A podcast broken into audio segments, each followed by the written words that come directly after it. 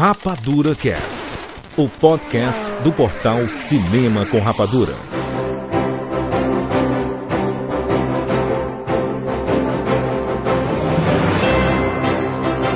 Seja bem-vindo, séries Rapadura em todo o Brasil. Está começando mais uma edição do Rapadura Cast. Eu sou o Júlio de Filho e no programa de hoje vamos falar sobre os filmes indicados ao Oscar 2022. Na verdade, vamos falar sobre todos os indicados ao Oscar 2022. Estamos aqui com o Thiago Siqueira. Júlio de Filho, será que o Oscar ainda é o Oscar do cinema? Muito bem, pensaremos sobre isso. Cátia Marcelos. Júlio, eu acho que a aposta mais certeira esse ano é que esse tem sido aí o Oscar do flop, né? Ih, rapaz. O pessoal tá meio caladinho aí, tô achando pouca animação. O desânimo chegou ou ele permanece apenas? Olha só. Rogério Montanare. Tá na hora de acabar essa moda de filme de 3 horas, cara. 2h40, 2h30, 2h30. O Rogério agora só quer assistir TikTok. Mano, não dá mais, mano. Todo filme tem que ter 3 horas. Você tem que assistir 60 filmes e todos eles têm 2 horas e 40, 2 horas e 50. Tem que acabar os podcasts 3 horas também. Pelo amor de Deus. Olha só, vamos falar... Cara, tem muita coisa pra gente falar. Vamos falar sobre as polêmicas do Oscar. Vamos falar sobre os indicados ao Oscar. Vamos falar também quem deveria ganhar em todas as categorias do Oscar 2022. Vamos falar sobre as polêmicas, sobre a exclusão de algumas exibições de algumas categorias. O que é que o Oscar tem que fazer pra mudar, pra melhorar, pra aumentar a sua audiência? Cara, vamos fazer aqui um pacotão de Oscar, e principalmente de Oscar 2022. Lembrando, o filme que for vencedor na categoria de melhor filme vai ganhar um Rapadura Cash exclusivo para ele. Então faça suas apostas. Use esse podcast para fazer as suas apostas, onde você quiser aí, ganhe seus bolões e depois a gente se encontra para um papo sobre o melhor filme do Oscar 2022. O bom do Oscar é que é aquele momento que tá todo mundo esperando, né? No começo do ano, os filmes que são mais premiados, os filmes são mais falados. Você cria até vontade de querer assistir alguns desses filmes. E a maioria desses filmes estão onde? Nos streams, né? Então você tem a oportunidade de assistir boa parte deles, né? E cara, oportunidade. Você tem uma coisa que a gente pode falar aqui. Oportunidade é com a Nuvemshop. Você conhece a Nuvemshop? Toda semana a gente fala da Nuvemshop aqui, porque se você quiser tirar sua ideia do papel, colocar no ar, colocar sua loja, cara, seu sonho, realizar seu sonho de tirar essa ideia do papel, tirar do Instagram, do WhatsApp e profissionalizar, colocando na internet, de verdade, num site, mostrando pro mundo 24 horas de qualquer lugar do Brasil para poder comprar seus produtos. Essa é a hora. Nuvemshop é isso, né não, Kátia? Sim, a Nuvemshop é a plataforma onde você pode criar sua loja online de uma forma assim muito simples, mas também profissional. E com ela você pode montar o seu negócio do seu jeito, escolher qual o seu meio de pagamento, quais os seus meios de envio, tudo com a sua cara. Ela já tem mais de 10 anos no mercado, é a maior plataforma de e-commerce da América Latina com mais de 90 mil clientes ativos nas suas plataformas. Muita gente. E a Nuvemshop é uma plataforma para todos os tamanhos de empreendedores, oferecendo diversos serviços e parceiros de acordo com o seu negócio. Você escolhe o que quer usar. Júlio, é uma plataforma que é para todo mundo, sabe assim, se sua mãe, sua tia, sua avó fazem aquelas costuras bacanas e aí o pessoal tá interessado em comprar os materiais que elas produzem, comprar as coisinhas fofinhas que elas fazem, elas também podem oferecer esse tipo de serviço de maneira online pela Nuvemshop, que é muito mais fácil de dar certo do que a gente ir batendo de casa em casa dos nossos vizinhos, né? Ou até aquele pessoal que vende roupa pelo WhatsApp, pelo Instagram. É só criar uma loja virtual para profissionalizar o negócio de uma maneira muito simples e fica lindíssimo. A dica que a gente vai dar para você é que ouvinte do Rapadura Cast tem alguns benefícios. Linkzinho na postagem para você clicar e lá fazer o seu cadastro. Por quê? Você acessando esse link, todo mundo vai ganhar 30 dias grátis, mais isenção de tarifa por venda durante 90 dias. O que é que isso quer dizer? Você vai começar o seu negócio não pagando nada, tendo 30 dias gratuitamente. Tudo que você vender é 100% seu por 90 dias, para ajudar você a começar o seu negócio mesmo. Mas tem que acessar por esse link e também seguir a Nuvemshop lá no Instagram, que tá sempre mostrando as novidades da plataforma, inclusive para você tirar dúvidas, né, sobre a própria Nuvemshop e tudo mais. É isso, vamos falar sobre todos os indicados agora aqui no Rapadura Cast. Oi, aqui é o Batata, de Manaus, Amazonas, e sejam bem-vindos ao mundo espetacular do cinema.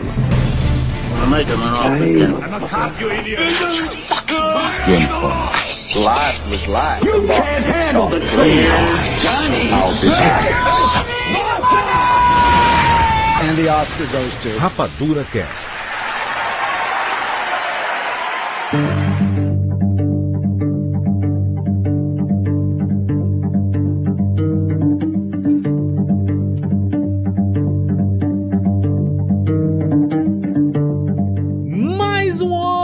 Chegou, rapaz! Todo começo de ano é isso, né? Temos um Oscar. É um negócio que não falha, né? Outras premiações até falham, mas o Oscar não falha. Outra coisa que não falha no Oscar é a polêmica, né? Porque esse ano, meu irmão, tá todo mundo falando mal do Oscar. Não, e às vezes até o próprio Oscar se sabota, nem com coisa boba. Cara, o Oscar, ele tá tentando. Eles tentam, porque a audiência do Oscar desce a cada ano. No último ano foi a pior audiência da história do Oscar. A tendência é que se repita, porque enquanto o Oscar não se atualizar, não colocar, sei lá, a premiação no YouTube, por exemplo, para as pessoas poderem assistir na internet, aberto para todos, e se eles ficarem nesse modelo quadrado deles, para sempre, a audiência só vai cair. Cara, tem que descentralizar isso daí, né? Pelo amor de Deus, não. O que é que tá acontecendo com o Oscar? A essa altura eu achava que eles já teriam se desesperado e feito alguma coisa em relação a isso, mas não. É. Acho que eles vão esperar, vão colocar o Tony Hawk aí pra apresentar esse ano, vamos ver o que acontece. Kat, um desespero, bicho. A Rachel Zegler, uma das protagonistas, a co-protagonista de West Side Story, de Amor, Sublime Amor, não foi chamada. Esqueceram, a pobre. Ô, Rachel, qual o vestido que você vai pro Oscar lá? Vixe, gente, nem fui convidado. Não, profundamente constrangedora essa história, porque é realmente um dos filmes que mais tá chamando a atenção, só porque ela não foi indicada, sei lá, sabe, ela é uma atriz que tá sendo muito comentada atualmente em Hollywood, tá chamando muita atenção, uma atriz nova, né, uma atriz jovem, vai fazer Branca de Neve da Disney, todo mundo falando sobre a Rachel, e de repente esquecida de chamar pro Oscar. Que coisa louca, cara. Que é isso? Aí sabe o que vai acontecer? Nas vésperas ali vão mandar um convite assim. É porque não chegou, né? Tá aí, vai aí, toma aí, menino.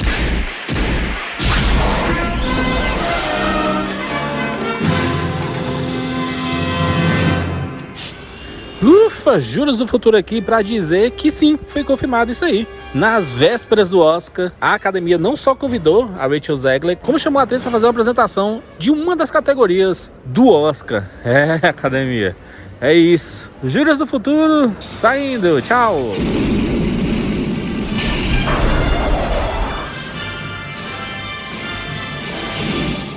Outra polêmica que acabou acontecendo é que o Oscar está tão desesperado por conseguir atrair audiência que eles não sabem como fazer isso e criaram uma categoria chamada Oscars Fan Favorite. Cara, eles criaram uma categoria em que as pessoas podiam votar pelo Twitter e no site do Oscar no filme favorito deles, assim, qualquer filme que foi lançado no período elegível, né, de 2021 até o comecinho do ano aí, podia entrar nessa categoria, e é uma categoria tão zoada, por quê? Eles criaram essa categoria do fã pensando em premiar Homem-Aranha, né? Essa categoria é essa assim, vamos dar um Oscar pra Homem-Aranha, de melhor filme da galera. Ninguém sabe nem que prêmio é esse, ninguém sabe nem que diabo é isso. Foi muito mal organizado, né? E aí o filme que tá na frente, que passou, na verdade, a contagem inteira na frente, foi o Cinderela, da Camila Cabello, né? Nossa, cara, eu amo o que isso se tornou, é simplesmente incrível. Eu acho que o pessoal não assiste Big Brother, não sabe como é que funciona essas coisas, né? Que tipo, fã-clube, cara, ganha as coisas. Se você colocar votação livre na internet, simplesmente fã-clubes vão ganhar tudo, cara. Porque eles são muito organizados, eles... Na verdade, é o trampo deles fazer isso, né? Então, cara, não faz sentido. É uma situação que eu realmente não entendi. A gente teve uns anos atrás aquela polêmica lá de, vamos criar o Oscar de filme popular. Lembram disso? Acho que foi ano... Lembro. Atrasado, eu acho. E retrasado, né? Pegou muito mal, até porque o pessoal ficou dizendo, não, mas olha, premiação de blockbuster é bilheteria alta. Não precisa disso. Blockbuster não precisa de Oscar, especialmente um Oscar que seria basicamente o quê? Um Oscar secundário pra esses filmes? Pra quê? Qual o objetivo disso? É assim... Eles estão desesperados por audiência. a última cerimônia do Oscar do ano passado, que foi uma cerimônia bem ruim, digamos assim. Foi muito... tudo enrolado, eles mudaram a ordem, colocaram melhor filme antes de melhor ator e atriz. É um negócio, assim, bizarro. E a audiência foi a pior da história do Oscar de todos os tempos. E, assim, muito abaixo do que... tipo, abaixo de um episódio normal de um Walking Dead. É um negócio, assim, sim, bizonho pro Oscar. Então, eles... esse ano eles querem de qualquer jeito retomar pelo menos parte dessa audiência, porque senão eles vão acabar tomando o mesmo caminho do Globo de Ouro, né? Que, tipo, sumiu e ninguém percebeu. Não, a questão do Globo de Ouro aí é outra história. Não, eu sei. Mas não. O que eu tô querendo... Não, mas você não entendeu. O que eu tô falando é que é o seguinte. Alguém sentiu falta do Globo de Ouro? Não fez falta alguma. Pois é, então... O negócio do Oscar aqui é que esse desespero fez com que a academia tomasse algumas decisões que, na verdade, mais afastam quem ainda continua acompanhando o Oscar do que propriamente atraem novos públicos. Que foi, por exemplo, eles decidiram, na edição de 2022... não exibir os vencedores de 8 categorias. É simplesmente assim, gente, a gente tem que diminuir. Isso aqui foi uma determinação, com certeza, da ABC, né? Que falou assim, cara, a gente tem que diminuir o tamanho do Oscar. 3 horas e pouco de Oscar, a audiência se esvai todinha, tem que tentar diminuir um pouco aí. É o que eles pensaram. Vamos ver. Vamos deixar de... ao invés de ter monólogos absurdos de 10 minutos e homenagens pra coisas que ninguém tá nem aí... por que não vai logo nas categorias? Não, vamos tirar 8 categorias. E aí, foi lá onde? Melhor documentário, curta-metragem, melhor montagem, melhor cabelo e maquiagem, melhor trilha sonora, melhor design e produção, melhor curta-metragem e animação, melhor curta-metragem e melhor som. Essas 8 categorias não vão ser exibidas no Oscar. Antes, eram 12 categorias. Aí a academia falou assim, gente, 12 não, 8. Caraca, que decisão é essa, mano? Não exibir melhor trilha sonora é fogo, viu? Não, cara, foi uma ideia totalmente sem noção. Teve muita gente reclamando. Tem que se pronunciar, né? O Spielberg falou assim, caraca, a gente faz um filme juntos. Tem a declaração dele aqui, né? Aspas. Fazemos os filmes juntos. Somos como uma família. E cada uma das artes é tão indispensável quanto a outra. É verdade isso, cara. Isso é verdade. Eu vou dar minha opinião impopular, então, nesse caso. Tem que mudar, cara, alguma coisa. É muita categoria e, assim, pessoas que a gente não conhece, não tem a menor ideia de quem é. Eu sei que é bacana, o cara vai lá, recebe o prêmio dele e tudo mais, mas, assim, tem milhares de outras categorias, sei lá, dezenas de outras categorias que a gente nem assiste, porque rola, tipo, uma semana antes do Oscar. São várias coisas. Mas já melhorou bastante, né, Rogério? Essas categorias de curtas live action, com os streams, deu uma melhorada, né? A gente consegue ver algumas coisas. Né? Então, cara, talvez... vai, da audiência do Oscar, quantos por cento consegue ver todas os filmes de todas as categorias? Mas aí, Rogério, se a gente vai falando desse jeito, do que a gente vê, do que a gente não vê, do que a gente sabe, do que a gente não sabe, vai acabar que daqui a uns 3 anos o Oscar vai ser só melhor filme, melhor atriz, melhor ator, coadjuvante principal. Direção. E pronto, é porque design de produção, a gente fica, design de produção, nossa, isso figurino. É muito importante, isso aqui pra maioria das pessoas, foda-se. Figurino, pra maioria das pessoas, foda-se. Mas infelizmente, é a verdade. Mas, Rogério, não é... Mas gente, essa é a premiação. É a premiação... da academia, gente. Academia de ciência cinematográfica. E é literalmente o Oscar. Todo mundo dizia, é aquele prêmio lá, o Oscar da publicidade. Aquele prêmio lá, o Oscar da música. Gente, é o fucking Oscar. Pra essas outras coisas, tem prêmios específicos, né? A gente passou as últimas semanas conversando sobre isso. Coisa tal ganhou o SEG, coisa tal ganhou o Writers Guild, coisa tal ganhou o BAFTA. Então, assim, já tem outras premiações em que não tem todas essas categorias, que é um pouco mais focado, que... enfim, Oscar tem que ter tudo, cara. Tem que ter tudo que... tem que ter a parte técnica. Sei lá. Porque se não tiver a parte técnica, a gente não vai conhecer esses nomes, entendeu? Vai ficar cada vez mais apagado. Se a gente agora tá vivendo em um mundo que o pessoal tá assistindo Duna e saindo de lá falando, caraca, o Hans Zimmer mais uma vez, caraca, o cara é muito bom e tal... é porque a gente tá falando sobre isso. Eu sou rato de Oscar, vocês sabem disso. Sim. Adoro essa época, porque eu gosto de assistir os filmes, descobrir filmes novos, coisas novas e tudo mais, que a gente dificilmente tem acesso no resto do ano, que a gente fica só basicamente nos blockbusters. Mas, pensando na proteção do próprio Oscar, se eles não mexerem e mexerem drasticamente... a chance do Oscar desaparecer, assim como o Globo de Ouro desapareceu, e não fez falta, ele é muito grande. Porque se a ABC falar que não quer mais, aí de repente uma outra emissora pode pegar. Mas aí se também não der certo em outra emissora, a chance desse negócio de simplesmente desaparecer e a gente não ter mais nenhuma categoria, ao invés de ter algumas, por exemplo, vamos pegar já a Globo. Tipo, esse ano a Globo não vai passar. Mas vai passar no Globoplay, né? Aberto, inclusive, pra não assinantes. Então, né? A diferença da TV aberta... Não é TV aberta. Entendeu? Eu sei que essa época tem o Big Brother, passa depois da meia-noite e tudo mais, mas tem gente que assiste, cara. Rogério, Big Brother sempre, nos últimos anos, sempre atrapalhou. O Oscar tava sendo exibido pela metade, quase. E olha, em relação às categorias, uma das missões da academia é educar as pessoas em relação a como se faz cinema. É educar em relação à arte. Mas você não vai educar ninguém, cara, porque não vai ter mais ninguém pra assistir. Aí é que eu quero falar, é o que o Juras falou. Se é pra tentar uma mudança drástica que vai desagradar as pessoas, ou alguém, seja lá o que for, cara, para de insistir nesse negócio de modelo de TV fechada. Para de insistir nisso de elitizar a maneira de assistir o Oscar. Para de fazer a galera ficar catando stream legal pra assistir Oscar, se liga? Coloca isso no YouTube. Chama a atenção disso. Fecha um contrato com sei lá, cara, com alguém. Fecha um contrato com a Netflix, que seja. É impossível isso acontecer, mas o YouTube seria perfeito. Com o próprio YouTube. Rolava. Então, mas vocês entendem como faz todo sentido tentar uma coisa desse tipo pra dar esse respiro de relevância pro Oscar agora do que tirar uma série de categorias? Kati, a gente tá num momento em que o futebol descentralizou isso. A gente tá vendo futebol em vários streams, a gente tá vendo esportes em vários streams, a gente tá vendo, por exemplo, aqui no Brasil, campeonatos regionais passando no YouTube, entendeu? Aberto pra todos, inclusive com várias pessoas da internet comentando e tudo. Então, assim, você tá descentralizando, né? Você tá tirando esse poder dessas grandes marcas e colocando assim, tá na internet, pra todo mundo assistir, no seu celularzinho, onde você quiser.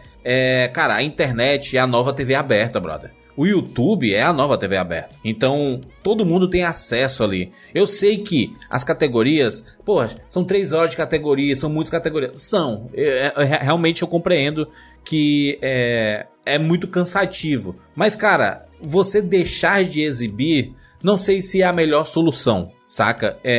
Algumas categorias, elas poderiam ter um merge ali, né? Até juntar com outras, como aconteceu de mixagem de som e edição de som, saca? Colocou só a categoria som, aí você já diminui uma categoria. Mas eu acho que falta, por exemplo, para atrair, talvez, tentar atrair a popularidade, uma categoria de motion capture, sabe? A gente tá tendo tantos filmes, e isso normalmente são filmes blockbusters que fazem captura de movimento. Então, você poderia ter uma categoria dessa. Você poderia ter uma categoria de voice-over, cara. A galera não valoriza os dubladores. Podia colocar aqui também. Ah, melhor sei lá, os dublês, como a gente vê no SEG. No SEG Awards, né? Que tem, eles premiam os dublês. Poderia ter também, que muita gente vê muito isso em filmes blockbusters. Ah, você pode criar uma categoria. Ah, filme popular talvez não soe tão legal, mas sei lá. Filme que tem impacto cultural no ano. Ah, como é que mede impacto cultural? Cara, as pessoas só estão falando disso. Movimentou o cinema, movimentou por muitos meses... comentários na internet, filmes que mexeram com as pessoas, saca? Você tem como criar possibilidades, mas é mexer num vespeiro que o Oscar não tá preparado pra essa conversa. E aí o que é que eles fazem?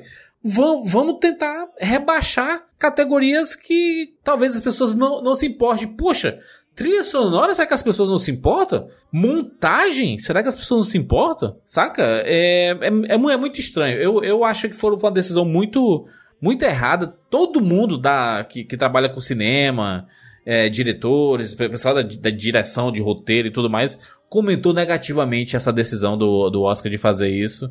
Foi um tiro no pé. Pode ser, sabe o que vai acontecer? Se melhorar um pouquinho a audiência, vai dizer, olha aí, deu certo, ano que vem vai ser a mesma coisa. É isso que vai ser. Eu acho que ele, assim, obviamente que, pra mim, eu acho que tem, sinceramente, de verdade, acho que tem que diminuir mesmo o número de categorias televisionadas, porque a gente, cara, a gente trabalha com Oscar já, né, eu tô desde 2017, vocês estão muito mais tempo, e a gente fica cansado, porque assim, chega na hora desses bando de que o cara vai lá fazer lá o discurso e tal. Cara, você não sabe quem é, o cara vai fazer um discurso gigante, agradecer a mãe e tal. E esse é o tipo de coisa que eles não conseguem resolver, o negócio do discurso. Então, esse negócio de não televisionar, por exemplo, é que eles vão, dentro da cerimônia, eles vão falar os vencedores, mas aí não vai ter o discurso, né? Porque vai ser feito em outro momento e tal. Então, o que eles estão querendo fazer, na verdade, imagina é aliviar o cara ganha um curta, Rogério. O cara fez um curtinha, passou anos produzindo esse curta, aí o cara vai indicado ao Oscar e ganha, e o cara é emocionado. Esses discursos da galera de curta de animação, de documentário curta e curta live action, normalmente são os discursos mais emocionados ali, né? Turma tá nervosa. Mas sim, mas a galera estica a baladeira mesmo. É muito longo os discursos, mas assim, se for pra tirar o discurso da galera de certas categorias, eu acho que devia só cortar discurso no geral, cara. Tipo assim, por que a gente vai escutar todo ano o discurso da Olivia Colman, apesar dela ser incrível, e não vai escutar discurso da galera de trilha e de montagem? Você bota uma minutagem ali, 2 minutos. Tá aí. Mas juras, tá, eles já colocam isso. Já não coloca, adianta. Já coloca, e aí não sempre adianta. Fica feio pro pessoal da transmissão, porque eles começam a subir a música e a pessoa começa a falar por cima, e aí começa a ficar tosco, ficar feio e falam mal e da joga transmissão. Joga o público contra a produção, e aí fica um negócio esquisito, porque aí todo mundo, deixa eu falar. Eu particularmente, assim, o que vocês falaram da internet é perfeito. E é exatamente sobre isso, tipo, hoje em dia, o jeito que as pessoas assistem as coisas é muito diferente de 1920, 1940, sei lá, quando o Oscar, época de 1970, sabe? Quando o Oscar era a grande coisa, mais incrível, todo mundo inteiro parava pra assistir, uma das maiores audiências do ano e tudo mais, só perdia do Super Bowl. Cara, não é mais assim, as pessoas não sentam mais na frente da televisão, ficar 3 horas prestando atenção. O que ela faz? Ela fica 3 horas assistindo o Casimiro, mas ela fica no celular, ela fica fazendo outras coisas, entendeu? Então, de repente, acabar com o discurso seria uma boa. O problema é que por que eles não fazem isso? Porque aí de vez em quando vem uma Viola Davis, descasca o abacaxi e aí o que acontece? Isso viraliza na própria internet. Ah, mas se eles estivessem aí pra internet, Rogério, eles estavam fazendo outro modelo. Eu acho que não é por isso. Eu acho que é realmente uma questão de tradição. E se fosse desse jeito, eles poderiam falar pras pessoas indicadas antes, ó, você foi indicado. A gente vai esperar uma semana pela sua lista de agradecimentos. E aí o narrador lê lá na hora, cara, sem chamar. A pessoa chega lá, não tem nem microfone, o narrador tá lendo, ela acena, tropeça lá se ela for a Jennifer Lawrence e sai, se liga? Eles vão fazer isso nessa edição, né, porque esses prêmios vão ser entregues 1 hora antes de começar realmente a transmissão do Oscar, então eles vão fazer uma ediçãozinha rapidinha, né, e tudo mais, a pessoa ganhando, recebendo, eles vão colocar as 8 categorias, assim, 10 segundos, né, a pessoa, opa, né? TikTok rapidinho. Mas é isso. A galera vai ter que chegar mais cedo, né? Sim, vão ter que chegar mais cedo, não vai ter tanta plateia assim, né? Não vai ter muitos aplausos, talvez aplausos, né? Você aperta um botão e aplausos genéricos, assim. Vai nada, os caras chegam muito antes, cara. Vê o tapete vermelho. Não, mas é justamente por conta do tapete vermelho. Tem gente que chega em cima da hora pra passar o tempo todo no tapete vermelho e só entra quando toca a última sirene pra entrar. Essa pré-cerimônia vai ser muito estranha, mas enfim, é o Oscar tentando se reinventar da pior forma possível. Pra mim é vergonhoso você não colocar essas categorias na parte principal. Mas vamos ver, né, o resultado final. Vai que eles voltam atrás também, é possível, sim, sei lá. Sim, sempre em cima da hora é possível voltar atrás, mas eu acredito que eles querem fazer esse teste, é isso. Pra mim isso é uma pressão da ABC, e se forem pra outro canto, é possível que realmente volte, assim, mas... Isso eu queria te dizer quando vocês estavam falando da internet, né? O Oscar, ele basicamente sobrevive disso, né? Tem lá o museu da academia, mas basicamente ele vive dessa transmissão uma vez por ano e, né, uma puta grana que eles ganham e tal. Então, e é fácil, porque eles não precisam vender propaganda, não precisam fazer nada. Eles simplesmente vendem pra ABC, a ABC dá uma puta grana pra eles e show. E se eles tivessem que mudar, por exemplo, um YouTube da vida, eles não iam conseguir um contrato igual da ABC com o YouTube, então eles iam ter que vender propaganda. E aí você tem que criar um departamento todo ali pra vender propaganda. Então, assim, eu acho que é o futuro do negócio, eu acho que em tudo, basicamente, vai ser assim o futuro. Mas eu acho que vai ser gradual. O que eles querem fazer é tornar um show mais ágil. Erraram em algumas categorias, pra mim eles erraram. Tipo, tirar trilha sonora é um erro, porque... a gente conhece os compositores de trilha sonora. Cara, quem não conhece um Hans Zimmer, um John Williams. Um John Williams. É isso, exatamente. Eu misturei os dois, aí eu ia falar Hans Williams. Tipo, todo mundo conhece as pessoas, então faz sentido. Agora, algumas coisas, tipo, curta de animação, não sei, entendeu? Não vejo nenhum problema. Sim, considerando... Há uma hierarquia nas 23 categorias, isso é óbvio. Tanto que a última é de melhor filme, porque é a categoria principal, então há uma hierarquia. Tradicionalmente, né? Menos no ano passado. Então, eles conseguem saber quais são as categorias que dá pra colocar de outra forma. O Tony Awards, ele já é desse jeito, né? Ele também se adaptou dessa forma. Ele faz a entrega de algumas categorias antes. O próprio... Cara, o The Game Awards...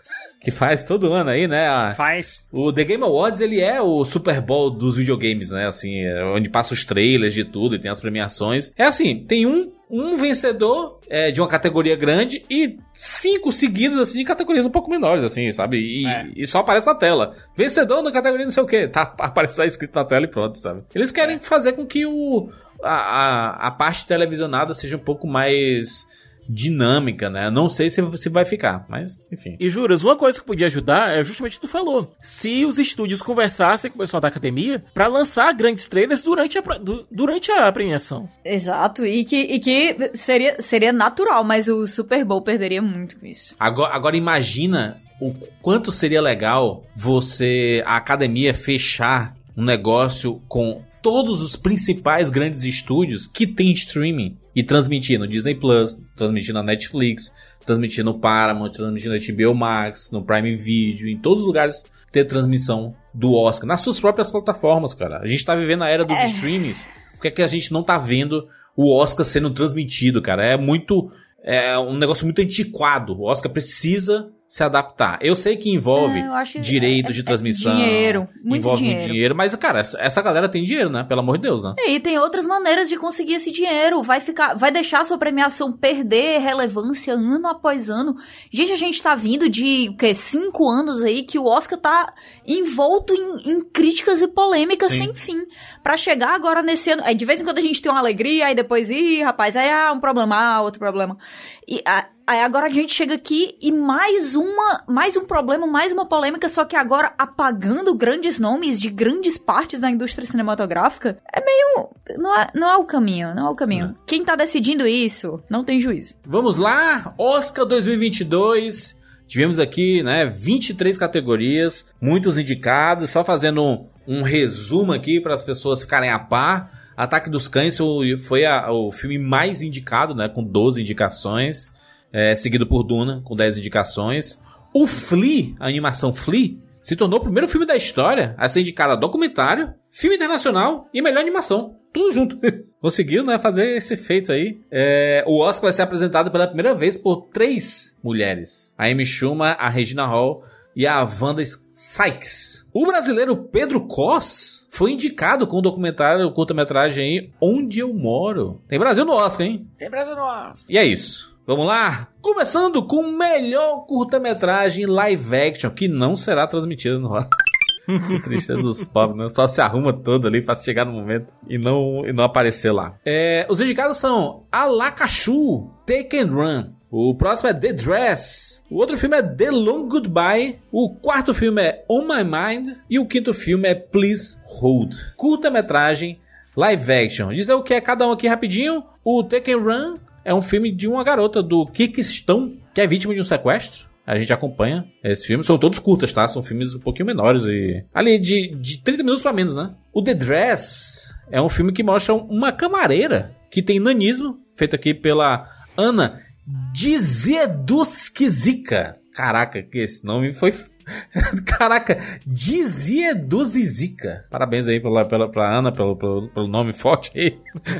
Um sobrenome difícil. E ela trabalha na camareira do... Ela é camareira de um hotel. Ela é muito triste, tem depressão. Ninguém gosta dela, ninguém fala com ela. Ela se sente muito reservada. Até que uma pessoa do hotel cria interesse nela. E ela mostra essa jornada de tentar melhorar sua autoestima. E ela vai comprar esse vestido, né? The Dress. Então a gente acompanha essa história dessa personagem. The Long Goodbye. Filme aqui com Riz Ahmed. Riz Ahmed, mais uma vez, fazendo curta-metragem. E a sinopse é a seguinte. Riz e sua família estão no meio de um dia típico de família em sua casa. Enquanto uma marcha de extrema direita se desenrola... na televisão ao fundo, que eventualmente chega à porta da frente, levando a um resultado devastador. Caraca, meu Deus do céu. On My Mind mostra a história aqui inspirada na história do diretor do filme. Acabou de perder sua filha. Ó, pesado também aqui. E mostra um homem que tá ali na máquina de karaokê tentando cantar Always On My Mind do Elvis Presley pra sua esposa. Imagina a tristeza assim, absurda, né? E Please Hold é um filme que mostra uma realidade mais distópica. E o jovem é preso por um drone e preso sem conhecimento das suas acusações. Esse é o Please Hold. Tá aí os 5 indicados na categoria curta-metragem live action. Alguns filmes desses estão disponíveis em streaming. Na verdade, assim, quando a gente vai falar dos curtas, né? Vai ficar bem claro aqui que os assuntos raramente são leves. É difícil. Você tem que dar uma chocada em pouco tempo com o que tá acontecendo, né? Você tem que conseguir ou chocar ou envolver emocionalmente de um jeito muito incrível a audiência pra conseguir que o seu curta vá parar no Oscar, né? Seja ele animado, documentário, live action. É pouco tempo pra brilhar. Eu vou apostar aqui, né, já que esse é um podcast de apostas, no The Long Goodbye, filme do Riz Ahmed, principalmente por se tratar dessas violências, né, que minorias acabam sofrendo em vários lugares do mundo, e essas marchas aí que são contra essas minorias, acontecem essas marchas contra essas minorias, ao invés de estar protestando por outras coisas, estão protestando contra as pessoas. Eu vou de The Long Goodbye também, porque, já que estamos falando de apostas, eu aposto do Star Power do Riz Ahmed, né? Aí. Tava todo mundo falando sobre ele ali no ano passado, o pessoal conhece o nome, a galera enrola aí em algumas categorias, então acho que é uma aposta justa. Eu também vou no The Long Goodbye, justo porque ele trata de temas irrelevantes. Trata sobre o que faz uma pessoa pertencer a um país. A Kátia também colocou muito bem, tem um Star Power do Riz Ahmed que deve atrair um pouco mais de público pra ele. Bom, sem contar que a história é extremamente relevante, né? Rogério? Vou com os relatores. The Long Goodbye. Eu acho que ele é bem favoritão, assim, né? É um dos mais falados aí. Esse Oscar a gente vai concordar muito, né? Mas esse é porque tem umas categorias que são meio assim... sabe aquelas que a gente já sabe que vai rolar? The Long Goodbye é uma delas, assim. É um filme que tá fazendo mais barulho que os outros. Tudo bem. Então vamos lá para a melhor animação em curta-metragem. Começando com Affairs of the Art, Bestia, Box Balé, Robin, que foi traduzido aqui por A Sabiá Sabiazinha, da Netflix. Muito fofo esse nome. The Windshield Wiper. E aí? Cara, esse Robin, ele é um sucesso na Netflix, tá? É o A Sabiá Sabiazinha. Cara, ele é muito fofinho. Ele é muito fofinho. É porque é um stop motion, né? Da Aardman e tudo, né? É um stop motion lindinho, gostosinho de assistir. Acho que quando a gente tá falando de Oscar, né? Todo ano eu digo muito isso aqui. É tanto tema pesado, tanta coisa assim que... Quando a gente pega uma coisinha leve, dá uma alegria, sabe? E é realmente muito bem feito. Muito bem feito. Acho que é a grande aposta pra essa categoria, né? Eu vou apostar no Robin aí, no A Sabiá Sabiazinha. Filmezinho de 32 minutos. Eu adorei esse nome. O pessoal da Aardman ali que fez o Fuga das Galinhas, o Por Água Abaixo e Chão Carneiro e tudo mais. É também mais uma obra sobre identidade, né? Lembra um pouco, se você pensar um pouquinho, no Patinho Feio, né? Porque você tem aquele pato que era meio esquisito, que na verdade era um cisne e tal. Aqui você tem uma sabiá criada por roedores. É assim, ele é da Aardman, né? É basicamente ter um pé dentro do Oscar, né? Tipo, praticamente tudo que eles fazem. E ele é distribuído pela Netflix. Então ele já tem essas duas... Né, cara? Já tem Chancelas. Essas duas coisas que fazem ele ficar assim muito na frente. E ele realmente é uma releitura de Patinho Feio. O Windshield Wiper. O limpador de para-brisa. Ele é espanhol, só que ele é falado em romeno. Ixi. E E aí o protagonista é um filósofo que fica perdido nos pensamentos, refletindo as expectativas da vida. É aquelas coisas mais assim... Gosto. Né? O Bestia é do Chile. Chile! Aí, nossos amigos chilenos aí. Um abraço pro Chile aí. Ele é o único que foi indicado pro Annie Awards, também como curta. E ele é dirigido por um chileno que chama Hugo Corrabuias. E ele é de stop motion também. Esse é aquele filme que a cabeça da mulher é de um jeito e o corpo é de pano. Não tem um negócio, né? Que a cabeça dela é estranho, assim, tem um... É meio esquisito, assim. Meio de porcelana, assim. É outra curta de animação que tá sendo mais comentado esse ano. Acho que os dois que tá todo mundo apostando é ou o Windshield Wiper ou o Robin mesmo. E o Box Ballet é um desenho, daqueles mais desenho manual, assim, mais clássico... sobre uma bailarina, só que ele é russo. Então esse aqui a gente pode tirar, porque não vão dar nada para um russo, com certeza. Que é de uma bailarina que conhece um boxeador. E aí tem o contraste dos dois mundos. E o Affairs of Arts é do Reino Unido e Canadá, uma coprodução. Também é desenho clássico e é sobre a obsessão de uma mulher por desenhar o cenário ao seu redor. Mas só que toda a família dela é viciada em alguma coisa.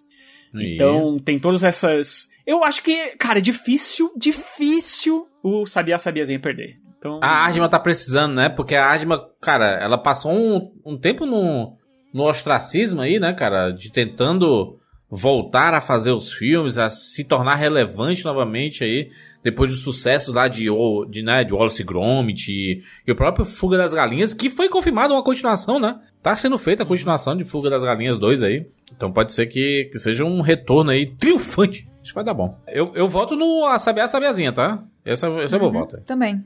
Já marquei também. Aqui, tô com os marcadores. Eu tô com marca-texto hoje, tá? Tudo bem, Cátia. Gostei. Colocando em cima aqui. Old school. Que é pra eu saber depois o que eu perdi, que vai ser 90% esse ano novamente. Vamos lá, melhor documentário e curta-metragem.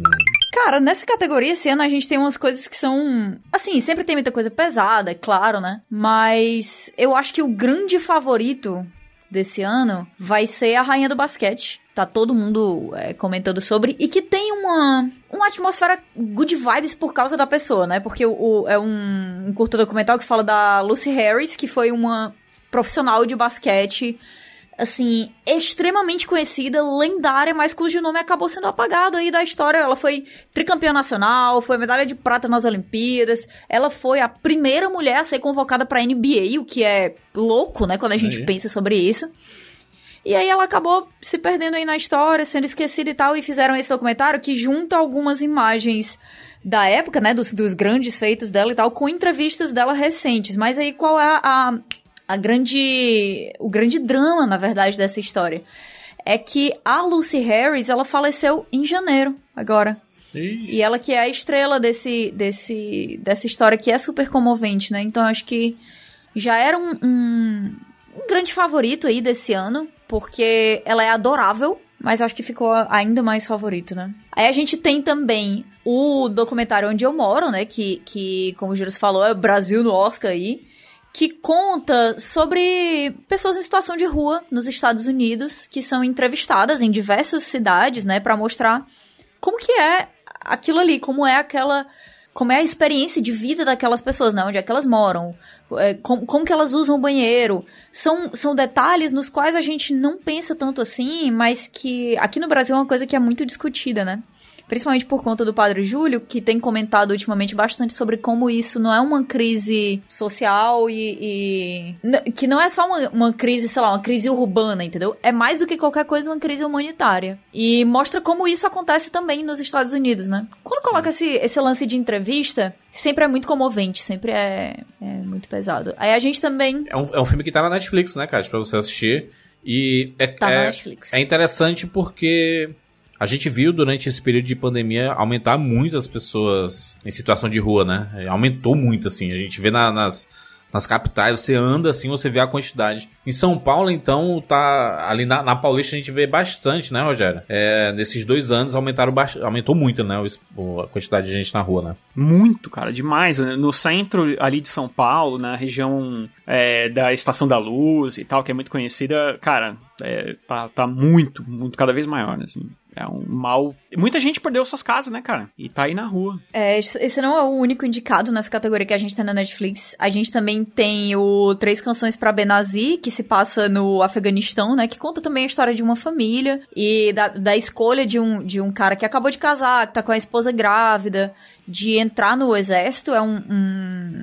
É muito emocionante quando você fala de Afeganistão, porque quando você fala dessas histórias individuais... Você tem uma visão diferente sobre uma coisa que é quase como se todo mundo estivesse falando há muito tempo, mas se a gente para pra pensar, a galera tá muito dormente pra essa história, que é extremamente pesada e já se arrasta há muito tempo, né? É. E a gente sempre vê normalmente essas histórias de assim, o americano que vai deixar a família e vai pro Afeganistão. Aqui a gente tá vendo um afegão, né, recém-casado, e vai lutar pelo país, né, nas guerras, né? Então é um negócio pesado, né? É, e a maneira como o pessoal reage a essa escolha dele, a própria família também, e como a família é exposta por essa própria escolha dele. E a gente também tem outro, que tá na Netflix, que é o Audible. Esse ano a gente vê uma repetição desse tema, que é bastante legal, que a gente também já discutiu ano passado, quando a gente tava falando de Sound of Metal, né? Sim. Que é de um time de futebol americano, de uma escola pra pessoas surdas em Maryland, e que o time de futebol americano de lá, ele tem uma jornada de vitórias, assim, incrível, e aí fala... Esse documentário mostra pra gente, principalmente, um dos atletas principais desse time, né? Mostra toda a equipe, como que eles estão fazendo pra defender esse... Basicamente, esse título deles, né? Porque eles estão ganhando há muito tempo. Mas, ao mesmo tempo, eles também estão lidando com um problema recente, que foi a perda de um amigo deles, próximo, que acabou cometendo suicídio. Então... Pesado. É história pesada, mas uma história muito jovem, né? E mostrando um lado dessa juventude que também é muito pouco explorado. Tá disponível na Netflix, né? Disponível na Netflix. E o último dessa categoria que não tá disponível na Netflix, infelizmente, é o When We Were Bullies, que eu acho que não tem ainda em nenhum canto pra assistir fácil aqui. Tem, Siqueira? Tem, no Torresmo. É, eu disse fácil. Que fala sobre bullying, basicamente. Só que é uma jogada curiosa, porque o documentarista, ele vai atrás de toda a galera, tipo, da quinta série dele e da professora também dessa quinta série dele. E aí eles falam sobre esse incidente que rolou de bullying há 50 anos atrás, só que é uma discussão muito grande também sobre como a gente se lembra do que a gente fez nesse tipo de situação, né? Que a gente acaba sendo conivente com isso, e a gente acaba... Vai passando o tempo e a gente pensa, não fui tão ruim assim. Sim, mas quando a gente para pra discutir sobre aquilo ali com as pessoas e relembrar de fato o que aconteceu, a gente acaba descobrindo que baixou a cabeça pra muita coisa. E outra, né? É uma parada pra desconstruir esse negócio de que o bullying é, né, coisa dessa geração recente, né? Ah, essa geração não aguenta nada e tudo, aí tá aí o... Bullying, né? Bullying construiu caráter. O povo tá tudo traumatizado aí, né? Dizendo assim, não, a minha geração dos 80, né? Fomos criados de forma diferente, estão aqui tudo bem, né? Tudo doente aí, com problema. Nossa, assim, é um assunto muito triste. Muito triste, mas... Bons. Mas é curioso isso de você pegar pessoas que passaram por essa situação há muito tempo, então Sim. rola isso do reencontro com o pessoal que você estudou, né? Que já é uma coisa... É uma coisa interessante, acho que todo mundo pensa nisso depois que sai do colégio, assim, como é que tá a galera, né? E tem também esse outro lado. Exatamente. E aí, apostas... Eu vou no que eu já falei que é o favoritão aí. Queen of Basketball, Rainha do Basquete. Acho que toda a história emocional ligada a isso, toda a história triste de que esse nome não seja tão celebrado ao longo do tempo e que a gente tenha acabado perdendo a Lucy no início do ano, tudo isso chama muita atenção pra essa história. Tudo bem, eu vou apostar no Audible. Achei interessante pelo... Excelente aposta. Cara, um jogador de futebol americano que é surdo, assim, e tem o drama de ter perdido um amigo num suicídio. Eu acho que é um tema bem interessante. Bem interessante. Até porque e Netflix, né? É Netflix e é um dos... isso ajuda bastante, né? Porque muita gente viu, né? Ou tem a possibilidade de assistir.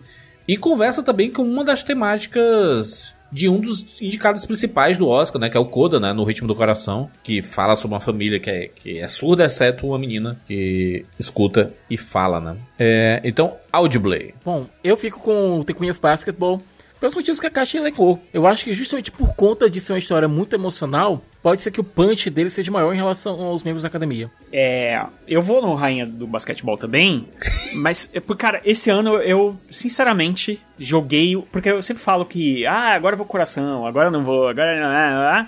E esse ano eu joguei totalmente pela janela o coração, e eu vou totalmente no que eu acho que vai rolar. E assim, esse filme ele já vem sendo falado já tem algum tempo já. Tipo, não é de agora, não é um filme que só esquentou no final. Então, e como ele não perdeu a força desde as indicações, eu acho que dificilmente ele vai perder. Mas a Audible também tá chamando muita atenção. É que o Audible, então, tem esse negócio da Netflix, né? A Netflix realmente faz com que muitas pessoas vejam, né? Pois é. Mas ainda assim, eu acho que... Bom, apesar que eu não... Bom, eu sempre me lembro do povo lá, né?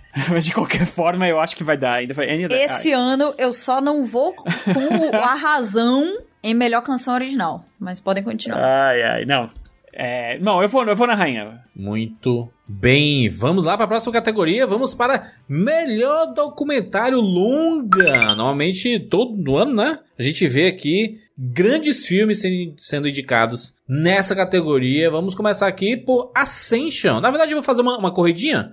Ascension, Ática, A Rebelião Sangrenta, Flee, Summer Soul ou Quando a Revolução Não Pode Ser Televisionada e Escrevendo com Fogo. Esses são os 5 indicados. Falar de Ascension, que a gente vê a China, o progresso da China nos últimos anos, né, a parada do consumo, né, a cadeia de produção, tudo isso tem no filme Ascension. Tem o Ática, A Rebelião Sangrenta, tem no HBO Max, pra todo mundo poder assistir. É um docudrama, assim, inspirado no motim de 1971, no Centro Correcional de Ática, lá nos Estados Unidos, cara, de 50 anos atrás, com entrevistas, né, com presos, inclusive latinos e negros daquela época, né? Especificamente latinos e negros têm importância para a história porque eles foram os mais perseguidos no período. Flee é outro filme que tá cotadíssimo nesse Oscar, indicado a algumas categorias. É uma animação indicada aqui a documentário, porque ele é um documentário animado. É uma coisa que a gente não vê com muita frequência, né? A gente vê aqui a história de um imigrante, que o Amin, que fugiu do Afeganistão para a Dinamarca, e a gente vê o recomeço da história dele, uma história bem emocionante.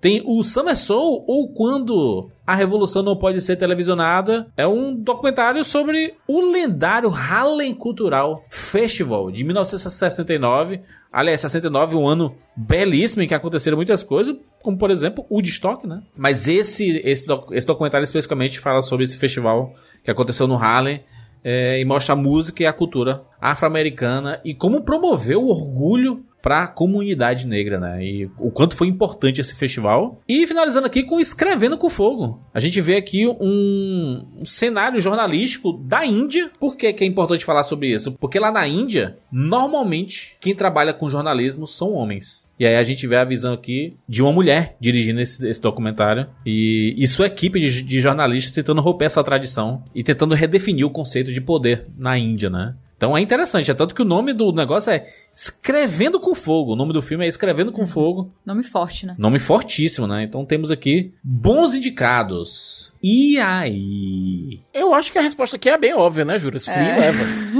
O Flea tá cotadíssimo, né? Tá fortíssimo e não só pela animação, mas pela história, né? História de imigração e a dificuldade de imigração, história de autodescoberta, história de você conseguir, você ter que encarar quem você foi, o que você fez pra conseguir ir pro futuro, sabe? Tudo em Flea, inclusive a técnica de animação aplicada, faz com que ele seja o franco favorito aqui. Tudo, absolutamente tudo. Mas não é o único cotado, né? Eu vou de Summer of Soul. O Summer of Soul é um dos cotados a vencer, inclusive. Eu vou de Summer of Soul. Assim, você tem um documentário Nina Simone, Stevie Wonder, B.B. King, que fala sobre um tema que tá todo mundo, sei lá, até precisando falar sobre de várias maneiras, né? Essa volta que a história dá de vez em quando. O nome é muito forte, né? O Summer of Soul, Quando a Revolução Não Pôde Ser Televisionada. Eu aposto, é a minha aposta, com certeza. É uma boa também. Você que tá pegando palpites aí pra apostas, fica entre esses dois, tá? Summer Soul e Flea são os dois cotados. Talvez o Flea ganhe mais espaço em outra categoria que não seja documentário, apesar de ele ser um documentário, né? Eu acho que não. Acho que se tiver que levar, vai ser aqui, pô. Porque o único que ele tem chance de ganhar é aqui. Na outra categoria é impossível. E realmente, quando acontece de um documentário ser indicado em mais de uma categoria, dá uma chamada grande de atenção. Mas acho que Summer of Soul pegou uma força muito grande nas últimas semanas. Eu vou de Flea. O Sicas vai de Flea. Kat vai de Summer of Soul. E Rogério? Vou de Summer of Soul também. Sabe por quê? Caraca, o Rogério tá copiando a Kat em todos os vocês mesmo. Não. Jamais. Porque acontece o seguinte. Rogério. Nos últimos anos, e nem é nos últimos anos, se a gente for pensar naquele documentário do Sugar Ray lá, né? Do Sugar... Como é que era o nome do cara? Sugar Daddy. Aquele documentário que o era um... Caramba, eu esqueci o nome do filme agora, que era um músico que fez um baita sucesso só na África do Sul e nos Estados Unidos. Sugarman. Sugarman, E assim, esse tipo de documentário que tem a música, que tem essas coisas envolvidas, normalmente ele vai muito bem. E no ano passado, também teve um documentário forte de música e tal, e foi no ano retrasado, sei lá. Eu sei que... eu acho que esses temas pesados, eles vão muito bem indicados, mas nem sempre ganham, assim. Normalmente ganham um filme mais leve, eu não sei porquê. E eu acho que a categoria de documentário... talvez seja uma das melhores categorias do Oscar, assim. São os filmes mais impactantes. O melhor pôster de todos os Oscars, por exemplo, é do Ascension, que é inacreditável. É, mas não vão dar, né? Não vão dar um Oscar pro chinês, né, rapaz? Não vão. Mas eu acho que o Summer of Soul vai levar. E eu acho que o Flee vai ficar com 3 indicações. Eu não tô falando isso, né? Não é por falta de merecimento, não, tá? É porque a gente sabe que é uma premiação norte-americana e eles têm essas restrições mesmo, assim, sabe? Então... tem. Rússia e China não são, né? São dois países muito bem... quistos. E esse ano, então, qualquer coisa que tenha qualquer a ver com Rússia ou China não vai levar nada, né? Então... vamos seguir, vamos aqui, nós chegamos nas categorias que a gente viu a maioria dos filmes, né? Que a gente teve a oportunidade de assistir a maioria deles e a gente conhece, porque nós temos como comparar aqui, fácil. Vamos falar de melhor efeitos visuais, começando por Duna, Free Guy, 007, Sem Tempo para Morrer, Shang-Chi e Homem-Aranha, Sem Volta para Casa. Olha a Marvel aí no Oscar, rapaz! 2 vezes, inclusive, né? Inclusive não vai ganhar, né? E vai perder. Inclusive não vai ganhar. Convenhamos que não são as melhores. Não são as melhores coisas dos filmes. A Marvel, né? Não faz. Cara, o CGI da Marvel, eles fazem o suficiente pra dar uma enganada. Porque, vou dizer, viu? Mas olha, Shang-Chi teve algumas vitórias, viu? Parabéns aí, Shang-Chi. É que o Shang-Chi, a gente pensa sempre muito no monstro do final e tal, aquela coisa super CGI e tal, mas tem muita coisa de... então, mas tem muita coisa de fundo falso, né? Que tipo, você não percebe, que é, tipo, inacreditável. Por exemplo, tem aquela batalha do começo lá, que eles meio que estão dançando e voando. Aquilo ali, cara, não é cenário, mano. Aquilo ali é tudo CGI, é um negócio absurdo. Tem também absurdo. O bichinho deles que... o bichinho tem que não tem cara nem bunda. O floquinho lá do... não, ele, na verdade, ele não tem cara e tem uma bunda na cara dele. Esse é o problema. Ele tem 2 bundas. 2. Exato. Uma na frente e uma atrás. A minha aposta aqui vai ser em Duna, tá? Duna. Só você, né? Eu acho que ninguém vai apostar diferente, não. Duna... porque o Duna... tu nem gostou de Duna, mano. Por que é que tu vai apostar em Duna, então? Porque... aposta, pô. Ué. Primeiro porque meu coração ficou de fora. Se eu fosse escolher... eu escolheria o 007. As suas filhas votariam em quem? As minhas filhas votariam no Homem-Aranha, com certeza. Porém, todavia, contanto, não tem coração esse ano. Entendi. Não tem. Porque se tivesse, eu votaria no 007. Porque eu acho que os efeitos são muito classudos, assim. Eu acho muito bom. 007. Mas... eu acho que Duna vai levar todos os prêmios técnicos, assim. Então, não tem chance. Eu vou com Duna. Esse ano eu quero ganhar. Quero ganhar dinheiro. Eu tô com o site de apostas aberto aqui do lado. Tudo bem. Que poderia ter patrocinado o Rapadura Cast desse ano e, infelizmente, sabotaram o nosso rolê desse ano. Sabotaram. Por isso que eu não vou falar o nome do site. Porém, todavia, contanto... Siqueira. Nesse caso aqui eu vou com Duna também. Pode ser que o filme consiga dar um arrastão nas categorias técnicas. A Warner tá investindo um pouco em campanha, o que ajuda também, né? Free Guy, por exemplo, é um filme que o próprio Shao Levy, ele disse... Levy, a gente vai pra essa discussão de novo. Mas o próprio diretor disse que foi feito assim na unha. Os efeitos foram feitos na unha. Porque o orçamento do filme não era tão alto assim. Então apareceu a cutícula de vez em quando ali. Pois é. Foi muito bom. O 007 pode ser o único que pode roubar esse Oscar de Duna, sabe? Não. Efeitos visuais? Não. Não tira de Duna. Esse aqui é certo, gente. Aposta aí, hein, gente? Depois cobra o Rogério aí. Mas... E tu, Kátia? Duna? Adivinha. Tu que será? Duna. Vamos lá. Seguindo. Melhor som. Belfast. Duna. 007, Sem Tempo para Morrer, Ataque dos Cães, Amor, Sublime Amor. Cara, se tirarem de 007, podem... cara, é o novo assalto a Banco Central aqui, porque eu vou dizer. Que é isso? Não tem como o 007 perder nessa categoria. Pois eu vou de Duna. Caraca. Surpreendendo a todos. Ai, cara, quem merecia? 007, mas quem vai ganhar? A Duna. Cara, não vai ganhar. 007, cara... quem assistiu o 007 num cinema, brother, é fantástico o som do 007. Tanto a mixagem como a edição de som. Não vai perder. Vem em mim. Não perde. O Duna tem aquele... Apostem aí, viu? Eu acho que 007 faz todo sentido, tá? É... É o que tá sendo mais comentado, é um dos favoritos, mas eu não tenho como, cara, eu não tenho como, sei lá, apostar contra Duna aqui. Acho que foi impactante demais. Pra mim, não tem como. Sem contar que musicais possuem também uma certa vantagem, tem um certo edge nessa categoria. Porém, Amor, Sublime Amor, eu acho que não tem, é um filme que não tem sido falado tanto, senão pela polêmica. Eu vou com o 007 também. Amor, Sublime Amor, Siqueira, tem um péssimo CGI. A Nova York, ali né, dos anos 60, ali, 60, 50? Juras, mas a gente não tá falando de CGI, a gente tá falando de som. Eu sei, mas é muito... Cara, é porque me distraiu muito esse negócio do... É muito feio o filme. Eu tô falando o design de produção, né? A parte de cenário e tudo mais eu achei muito mal montado. Mas a parte de figurino é lindíssima e as coreografias também são lindíssimas. Vamos lá, melhor animação!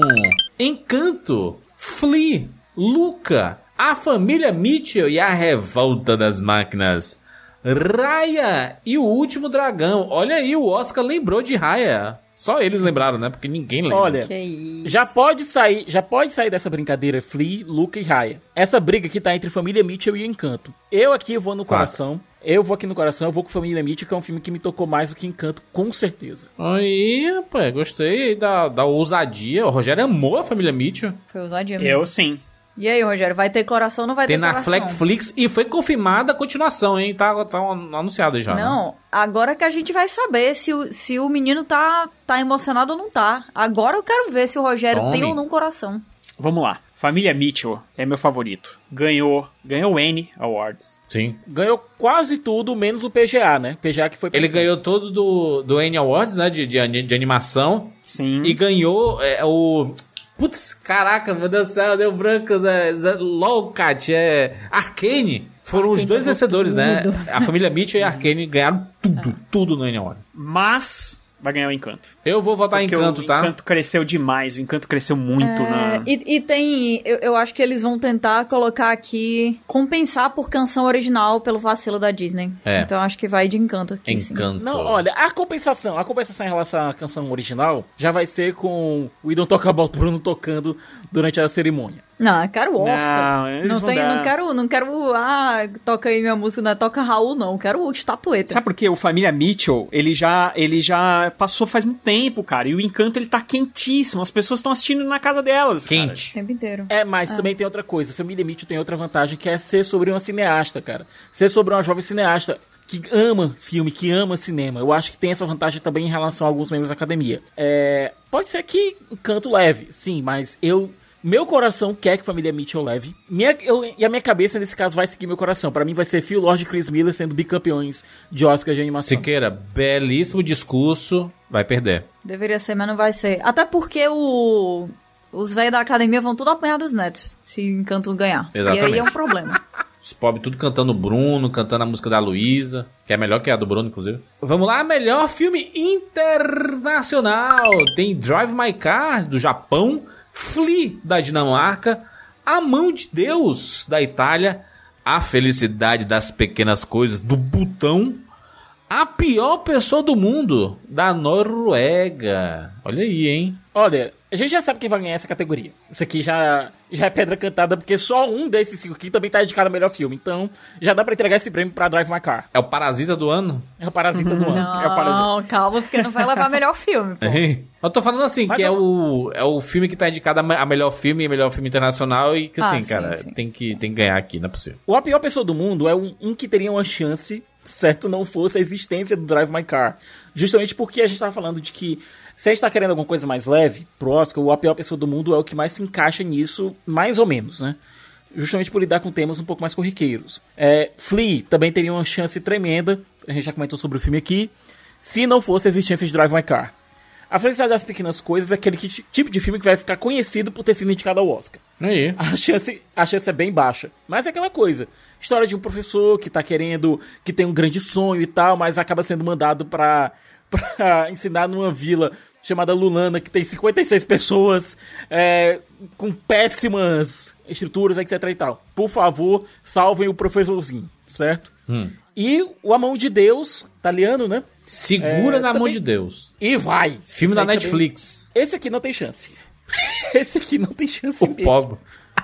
certo? Mas tá aí, né? Referência ao Maradona e tal, ok. Mas quem vai ganhar é, de fato, Drive My Car, que é um estudo de personagem maravilhoso. O filme te ganha já pelo prólogo, que você conhece o protagonista, você conhece a esposa dele, você entende a dimensão da perda que ele sente nesse prólogo. A brincadeira que ele faz com a peça de Chekhov, a Tilvânia, e com a própria situação que o personagem se encontra, é muito interessante mesmo. Belamente atuado, direção maravilhosa e sem trocadilho com Drive My Car e tal. É um dos melhores filmes sobre perda e luto que eu já vi na minha vida. Isso é verdade, porque é um filme mais cadenciado, porque é um filme grande, né? 3 horas de filme, né? São 3 horas de filme, mas ele tem assunto pra tratar nas 3 horas de filme. Ele tem um desenvolvimento incrível do personagem a tratar nessas 3 horas de filme. Pra mim, um dos melhores filmes... Aliás, pra mim, é o melhor filme desse Oscar, ponto. Todo mundo falou sobre Drive My Car. Quando chegou, é a única coisa que todo mundo falava. Calou a boca de todo mundo. Acho que passou uma semana como o favorito pra ganhar até melhor filme, né? Eu consigo fazer uma correlação, se quer, do Drive My Car com o jogo Celeste, que tem um determinado ponto do jogo que ele fica muito difícil. Muito difícil, porque o jogo ele tá falando sobre essas situações de...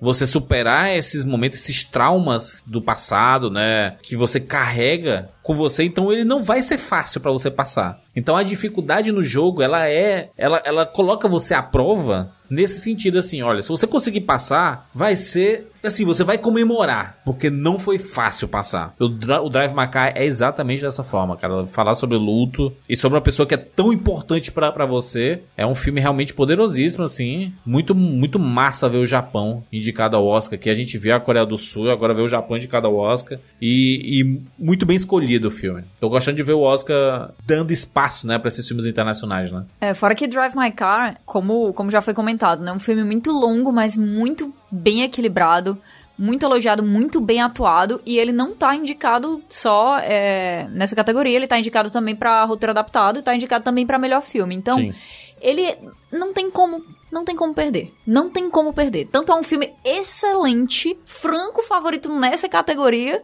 como é possível ainda que ele leve alguma das outras, sei lá. Se bem que né, não vai levar um da vez. Eu acho que esse ano vai ser aquele negócio assim, eles vão dar como, tipo, prêmio de consolação. Toma aí o Oscar internacional. Vai ser o prêmio que ele iria ganhar já, não acho que não é nem consolação. O Oscar que deveria ser seu, né?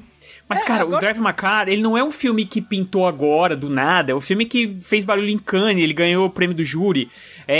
Sabe, não é um filme não novato pequeno em premiação, né? Não é aquela coisa. É. O lançamento dele foi bem cadenciado. Ele foi lançado em poucas salas no final do ano, até chegar mais perto aqui do Oscar. Isso eu tô falando dos Estados Unidos, é HBO Max. Aqui no Brasil, o lançamento dele também foi bem interessante. Ele foi lançado no cinema uma semana antes do Oscar. Foi muito bom ter visto esse filme no cinema, que pra mim foi uma experiência maravilhosa. E vai chegar junto aos streamings no MUBI uma semana depois do Oscar. Pra mim tinha que chegar assim na semana do Oscar, sabe? Pra galera já ir na... cara, um diazinho antes. Mas é aquela coisa, o filme conseguiu uma boa bilheteria durante a primeira semana em cartaz, então a MUBI vai tirar a graninha aí. Cara, é a oportunidade, né, cara? O MUBI, ele só tem chance de arrecadar um troco com assinatura. Aí tem um filme que é indicado ao Oscar, todo mundo querendo ver. Vou colocar no cinema aqui, que pelo menos se render aqui, né, R$10, tá valendo, sim, rapaz. E foi muito bacana. Foi muito bacana o da MUBI antes do filme, sabe? A vinheta do MUBI antes do filme. Vamos lá, melhor design de produção, categoria que não vai ser transmitida, assim como melhor som, como melhor documentário, melhor animação e curta-metragem, melhor curta-metragem live action, que a gente já falou. Duna, O Beco do Pesadelo, Ataque dos Cães, A Tragédia de Macbeth, Amor, Sublime Amor, design e produção. Olha, boa categoria. Essa não tá fácil, não. Não tá fácil. Com exceção de Amor, Sublime Amor, que não foi tão bem executado assim, eu acho que todos aqui merecem. Todos. Design e produção de Ataque dos Cães ao criar a casa da fazenda, cara, foi maravilhoso ali. Meu Deus, é quase como se fosse um personagem ali. A Tragédia de Macbeth. O Beco do Pesadelo também, esse que era aquele circo ali, né? Pois é. Não só o circo, o próprio roteiro coloca isso, é como se fosse uma representação do inferno pro personagem. É absurdo. E você compara o circo com os ambientes de alto luxo que a gente vê na segunda metade do longa. Caramba, é como se fossem dois filmes complementares ali. Maravilhoso. Duna, a criação dos ambientes diferentes, dos planetas diferentes, maravilhoso também. Não, e de tudo que foi comentado, né? Dos sets físicos que ninguém esperava que fossem físicos, negócio gigantão, criação da basicamente a cultura das famílias que controlaram a Hax por muito tempo, no que a gente acabou assistindo ali. Bom. E a tragédia de Macbeth que conseguiu fazer de uma forma... ao mesmo tempo estilizada e entre aspas, entre muitas aspas aqui, realistas. A tragédia de Macbeth conseguiu um milagre de equilibrar três coisas. Ele consegue, ao mesmo tempo, parecer sets reais, que você tá vendo aquilo acontecendo na sua frente, parecer uma peça de teatro e parecer algo saindo de um sonho. É um equilíbrio muito interessante que o design de produção conseguiu obter aqui. Pra mim, todos esses quatro filmes são maravilhosos. Porém, por conta das suas ambições, por ter mais importante ainda, por ter alcançado suas ambições, eu vou com Duna. Também vou com Duna, hein? Cara, achei absurdo. Curioso que quando eu assisti, a gente já é acostumado a assistir esses filmes de ficção científica e tudo, mas ver esse reconhecimento da academia mostra que realmente o Denis Villeneuve tá com tudo, né, cara? O que ele faz, a academia gosta... E quando tem muita qualidade e a qualidade é perceptível mesmo, chama muita atenção. Então eu vou ficar com Duna mesmo. Duna. Essa tá difícil, cara, porque... não sei, eu fico muito entre Beco do Pesadelo e Duna. Eu acho que Beco do Pesadelo não vai levar mais nada. Nenhuma das outras premiações. Também não vai levar nada, né? Eu também acho que não vai levar nada. Eu acho que chamou atenção por certas coisas, mas a coisa mais forte que tem no filme mesmo, que é excelente, divertidíssimo, é o design de produção. Então eu fico... Nossa, eu fico muito em dúvida. O Guilherme Doutor é excelente sempre, né? No design e produção dos seus filmes, assim. Toda essa parte artística é muito bem feita, né? E os ambientes são muito diferentes e todos muito...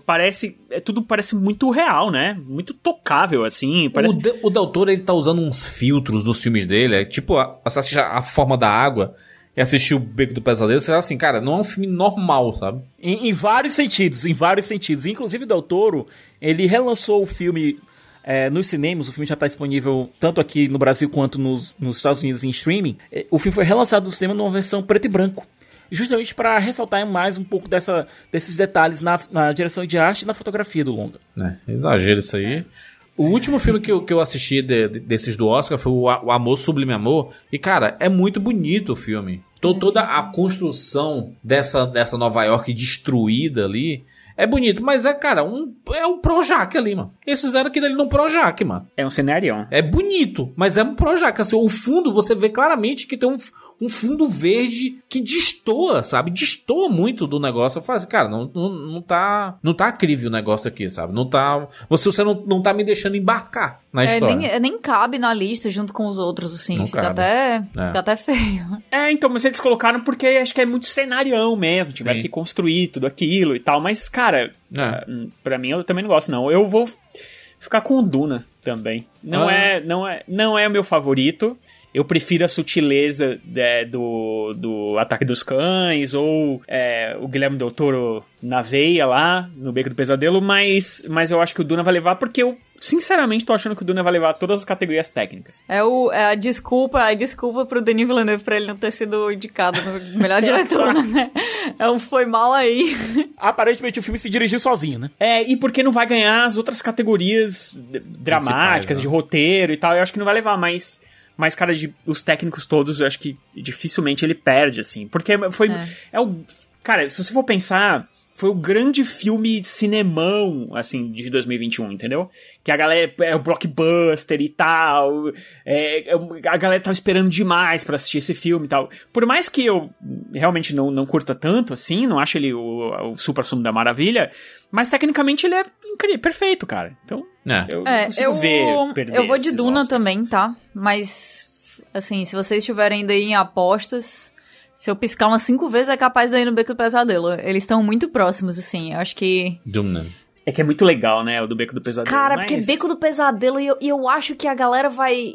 Que que vai voltar deve ter ficado tipo assim, putz, eu queria dar alguma coisa aqui, sabe? Eu me diverti, eu quero dar algum presente e tal. Não sei, eu fico com a impressão de que pode ser sim que leve design de produção, mas eu vou de Duna. Muito bem, muito bem. Categoria essa, né, de melhor design de produção que não vai ser transmitida. Saberemos ali pelo um papel que vai passar na tela. Melhor cabelo e maquiagem. Um Príncipe em Nova York 2, Cruella. Duna, Os Olhos de Tammy Faye. Casa Gucci, minha nossa senhora, olha, por que Casa Gucci? Olha, é doloroso. Não, Casa Gucci até entendo. Jared Leto. A transformação no Jared Leto foi maravilhosa, certo? Apesar de que ele tá interpretando... Caraca, Siqueira, táxi do Gugu aqui, cara. Ele... Negócio. Não, o problema do Jared Leto é que ele tá interpretando como se fosse o Mario. Insami, Mario! Sabe? O problema do Jared Leto é ele. Galera dizendo que a Lady Gaga ia ser indicada ao Oscar. Ah, mas deveria ter sido, vai. Não, peraí, olha... Vamos e convenhamos, as fics que a Lady Gaga inventou em relação à atuação dela... Ela se esforçou, pô. Não tinha novela? Ô, Rogério, você é italiano, né? Você é a sua família italiana, Montanare aí. Italiana, cara. Uhum. Toda vez que eu vou pra São Paulo, Rogério, vamos comer uma macarronada não, uma lasanha. Lasanha. É um clássico. A Lady Gaga. É absurdo. Lady Gaga ou Jared Leto?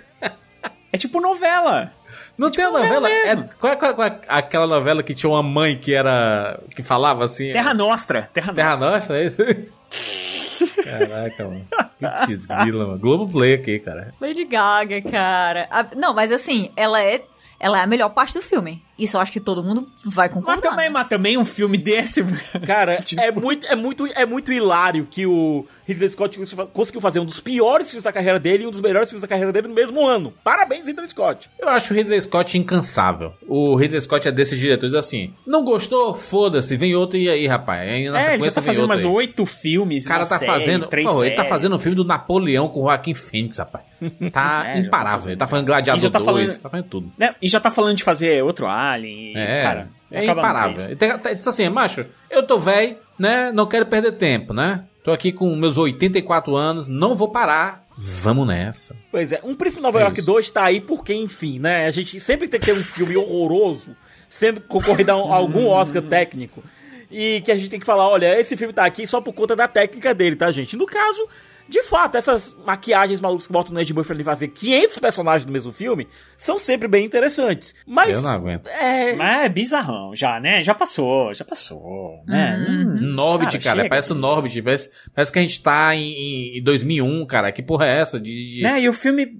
mais esquecível do mundo, assim, né? O Dudu, né, é legal porque, principalmente os Harkonnen lá, é bem legal a maquiagem deles. O Barão, nossa. Mas o Tammy Faye, vai levar, porque cara, a protagonista tem essa uma maquiagem muito forte e sabe, a Jessica Chastain precisa utiliza desse artifício. Há uma simbiose entre a técnica e a interpretação, é isso. Exatamente. Então não tem como, cara. São várias maquiagens muito fortes que transformam muito ela. Tem várias perucas, assim, que apesar da crise que estamos passando aqui, não ficaram tão terríveis quanto a gente tá acostumado. Vai levar, pô.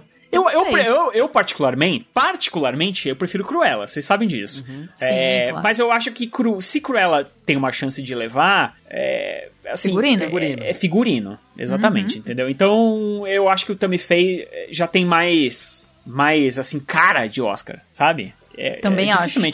Dificilmente perde. Eu fico também com o Tammy Faye, apesar de gostar muito do Duna, hein? Gosto muito do... a maquiagem de Duna ficou iradíssima.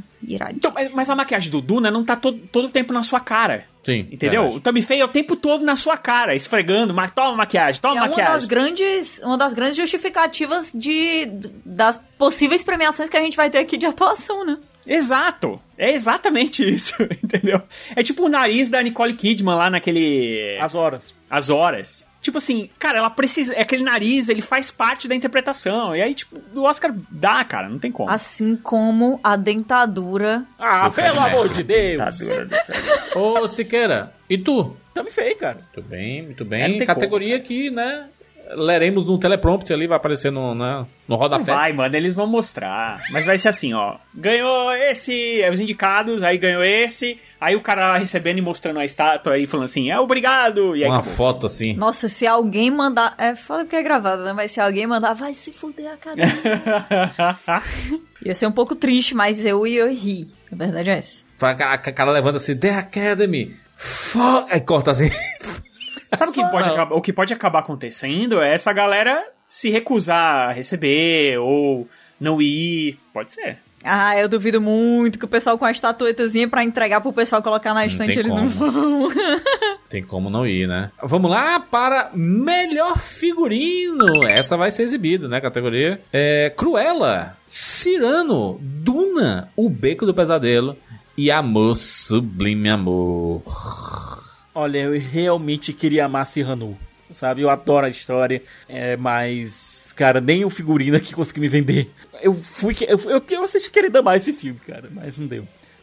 Cruella vai ganhar aqui, com certeza. Vai passar o roubo. Cara, se a Cruella não ganhar, é um filme sobre moda, em que a protagonista muda de roupa a cada 10 segundos, que nem as músicas. Assim como eles mudam as músicas a cada 10 segundos, Emma Stone muda de roupa aqui. Os featurettes desse filme, tem vários falando realmente sobre o figurino e sobre como isso foi muito trabalhado, o estudo de cada um dos personagens, como foi realmente o centro dessa história. Não poderia ser sobre outra coisa, né? Porque é um filme sobre moda, no final das contas. Acho que não tem como não ser de Cruella. Se tirarem de Cruella, eu vou...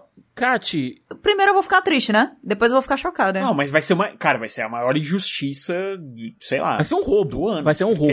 Porque, cara, porque pensa, é um filme que lá no roteiro o cara escreve, nesta hora tem um vestido incrível. E tipo assim, não tem como o cara não fazer isso já com o pessoal de moda lá já definindo isso. Cara, isso tá no cerne do filme. É uma coisa que eu acho que foi definida tão junto com o roteiro, assim, é impossível separar as duas coisas. Exatamente, cara. Não tem como ter, tipo, uma mesa com 10 estilistas e a pessoa que escreveu o roteiro junto, entendeu? É impossível. Do mesmo jeito que a gente falou que a maquiagem ajuda muito a interpretação da Jessica Chastain e Tammy Faye, figurino aqui ajuda muito a contar a história de Cruella. A forma como esses figurinos agridem, os figurinos dela realmente agridem a moda estabelecida ali, é perfeito. É muito foda. Sem falar que você tem aqui uma vencedora de 2 Oscars já, né? A de Jenny Beavan, ela venceu lá por Mad Max, ela que é responsável pelo, né, o figurino de Mad Max. E do Uma Janela para o Amor, filme lá de 85, que ela venceu também, mas foi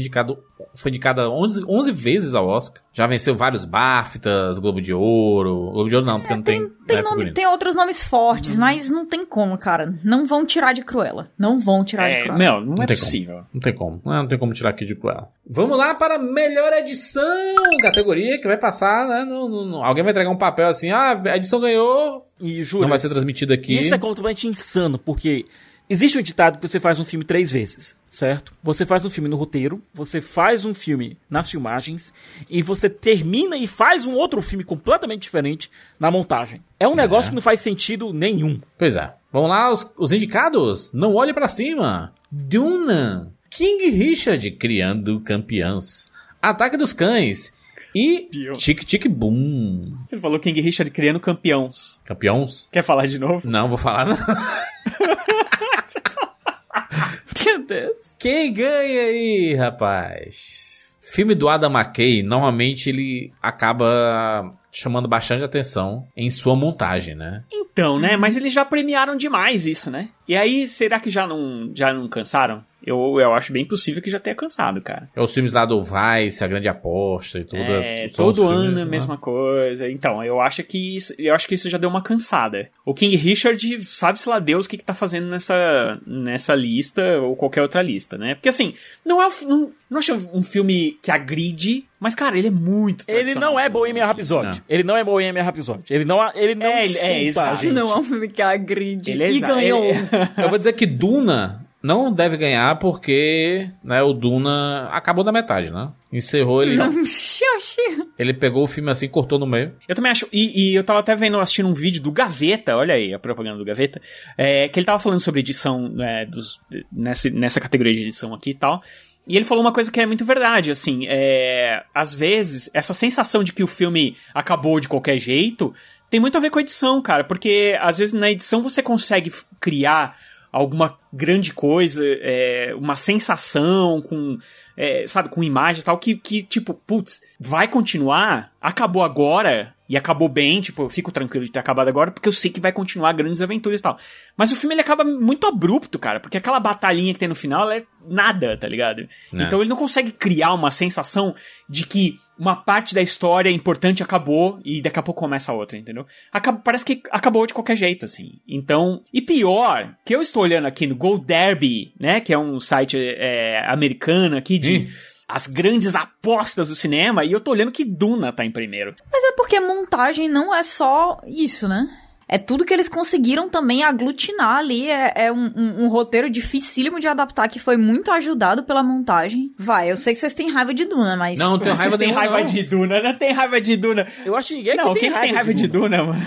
Pra mim, se fosse merecimento, disse assim, esse é o filme que merece, seria Tic-Tic Boom. Que é muito bem montado, é um filme muito, muito legal, tem um ritmo muito bom. Olha, e eu vou te dizer o seguinte, eu não gosto do filme, tá? Vocês sabem disso, eu não gostei do Tic Tic Boom, achei um filme chatésimo, porém, eu vou escolher ele aqui, Tic Tic Boom. Eu acho que, cara, é a melhor montagem, e é bem possível que as pessoas olhem pra isso e falem, cara, é a melhor montagem, vou... tipo, porque a montagem chama atenção, cara, aquele negócio dele tá... Ele tá aqui, daqui a pouco ele tá no teatro, e daqui a pouco ele tá aqui, daqui a pouco ele tá no teatro, daqui a pouco... E é o tempo todo esse corta-corta, e você não sente que isso é artificial, cara. Eu vou ficar com o Tic Tic Boom, porque eu acho que é uma montagem que aparece mais. E Tusqueira? Olha, eu queria muito ficar com o Duna aqui, mas Tic Tic Boom é uma montagem mais interessante. Justamente por conseguir... Tem uma cena específica que é que ele tá no apartamento do amigo dele e depois tá no metrô, sabe? Aquela edição... aquela montagem fala muito sobre o estado de espírito do personagem, sabe? Então, eu fico com o Tic Tic Boom. Tem um prêmio, né? Da Associação dos Editores, que já foi lançado, que é o filme drama, o King Richard ganhou. E o filme comédia, quem ganhou foi o Tic Tic Boom. Tá vendo? Cara, o King Richard. Não, é difícil, com certeza. Assim, eu me prometi que esse ano eu ia apostar em Duna em todas as categorias técnicas, né? É, bicho. Então, eu tinha... pensado isso também, cara, mas eu não sei... Não, mas em montagem, assim, faz sentido. Eu vou de Duna. Toda vez que eu penso muito, dá ruim. O Gold Derby tá dizendo pra você que você vai ganhar, então... Gold Derby é o seguinte. Pra mim é um cigarro.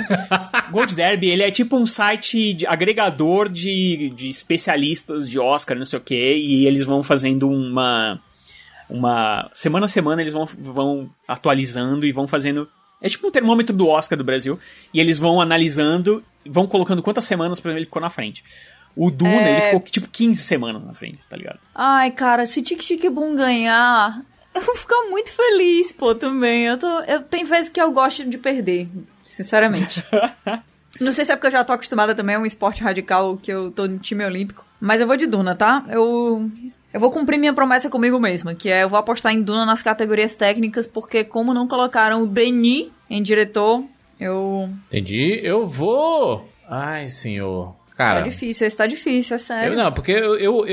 Eu votaria no Olho Pra Cima, só que o No Olho Pra Cima é um filme que não tá muito bem quisto, né? As pessoas não estão assim, ai meu Deus, né? Ah, kkk, fez a ironia do fim do mundo com o Covid, kkk, sabe? O pessoal não gosta muito mais desses assuntos, não. Até porque é muito de Hollywood tá retratado no filme, né? Eu vou de Duna, John Walker. Vamos lá, melhor canção original. Temos Be Alive, de King Richard, Criando Campeãs. Temos Dos Oruguitas, de Encanto. Péssima escolha da Disney. Dos Oruguitas. Down to Joy, de Belfast. No Time to Die, de 007, Sem Tempo para Morrer. E Somehow You Do, de Four Good Days. No Time to Die. Cara, Billie Eilish aqui, 10 anos depois, recebendo seu Oscar. Que essa música, ela é espetacular. Essa música ganha tudo. Se fosse ainda a outra música lá, do Encanto... We Don't Talk About Bruno. Eu acho que ainda tinha uma chance de ter alguma... Ou Surface Pressure, aí, né? Ele ganhou praticamente... Ganhou tudo, né? Faz 2 anos que essa música tá ganhando um monte de coisa. Não é só porque é a Billie Eilish não, tá? Mas é porque a letra da música, cara, combina perfeitamente com a trama do filme. Não, a música é foda. É foda. A música é boa. E quer saber? Eu acho que a música ter sido lançada tanto tempo antes fez até bem, porque a hora que começou a tocar no filme me deu um negócio... Todo mundo já sabia, o pessoal tava cantando no cinema, cara. É, mano. Pessoal, eu acho que... No meu cinema, as pessoas deram as mãos assim... E ficar todo mundo assim com as mãos. Começou a mentira, né? Botaram os querem pra Lady cima. Gaga, sai desse corpo que não te pertence. Mas eu acho que pode ser uma boa pros próximos 007, cara. Lançar a música bem antes, para as pessoas já ficarem bem familiarizadas, assim, quando começar o filme. Ai, que música foda e tal. Lança bem antes. Que ela não perde, não. Tanto tempo antes que dá tempo de desistir. Tipo assim, cara, não foi legal não isso aí. É, vamos trocar música. Não, cara, eu acho que ela não perde, não. Ô, Kati, só pra dizer, lá no Oscar de Melhor Montagem, tava abrindo aqui, num site de apostas aí, né, da internet, aí, bem conhecido, né, bem rolei. O Duna é o mais votado. O cara, não olha pra cima, que era a minha aposta, tá 20,79, ou seja... Ei, Júlio, mas foi assim que tu ganhou uma fortuna. Foi assim que eu ganhei uma fortuna com meu pai, do Antônio Meu pai. Com meu pai. Em canção original, como eu falei, vai ser a única vez que eu vou votar 100% com o coração. Torcendo pelo igote do meu grande ícone maravilhoso, amor da minha vida, Lin-Manuel Miranda. E vou votar em 2 Oruguitas. Vou apostar em 2 Oruguitas. Não. Vou. Tá botado, eu vou fazer o quê? Não volte não, eu vou botar. Queria ver se fosse a Taylor Swift aí, cantando No Time to Die. Aí, obviamente, eu ia votar na Taylor Swift, né? Porque, calma, né? Versão forró. Fazer o quê? Se ela estivesse cantando versão forró, eu com certeza absoluta apostaria na Taylor Swift. Em português. Sem tempo pra morrer. Sem tempo pra morrer. Né? No final, você ainda faz longo. Todo mundo No Time to Die, exceto o Kat, que foi no Dos Oruguitas. Dos Oruguitas. De Encanto. Cara, a Disney, ela errou. Gente, mas por que é que não indicou a música do Bruno? Porque a Disney achou assim, eu acho que essa daqui, né, são, né, a música latina, colombiana, bonita, que vai ser a música que vai bombar do filme. Aí, 2 semanas depois que eles mandaram lá o nome do Dos Oruguitas, We Don't Talk About Bruno... Nos tops, nos trends de mais ouvidos de todos os lugares. Eu vou dizer, não entendo porquê, tá? Mas isso é... Não estamos prontos para essa conversa aí. Aliás, vocês não estão prontos para essa conversa. Vamos lá para a melhor trilha sonora, que não vai ser transmitido. Não Olhe Pra Cima, Duna, Encanto, Mães Paralelas e Ataque dos Cães. Parece barbada pro Hans Zimmer, mas o Johnny Greenwood, em Ataque dos Cães, ele tá absurdo aqui. Vão me xingar, mas eu preferi a trilha do Johnny Greenwood em Licorice Pizza. Não, eu... Que não foi indicado, né, Sicarita? Então não pode falar. Eu vou de Duna, cara. Claro que eu vou de Duna. Hans Zimmer. Começa com H e termina com Hans Zimmer. Os gritos lá. Puta que pariu, essa televisão é chata pra caralho. Eu adorei, cara, vai se fuder, muito bom demais. O Messias chegou. Nossa, o Messias está ali. Mais um motivo pra votar em Duna, pra irritar o Rogério. Duna. Meu Deus do céu. Olha aí, esse cara tá focado no que importa, pô. Seria o segundo Oscar do Hans Zimmer. Hans Zimmer já merecia ter vencido esse segundo Oscar. O primeiro Oscar que ele venceu foi o Rei Leão, né, lá em 94, o Oscar em 95. E, cara, o Hans Zimmer é um monstro sagrado da trilha sonora. E ele só ganhou pro Rei Leão, já merecia ter ganhado pro outro, era Gladiador. Por que é que não ganhou Gladiador, rapaz? Né? The Dark Knight, como é que ganhou The Dark Knight? A Origem. Cara, já é pra ter ganho há muito tempo, Hans Zimmer é um monstro sagrado. As buzinonas. Ai, cara, eu acho que o Hans Zimmer vai levar esse. E aí vai ter lá o...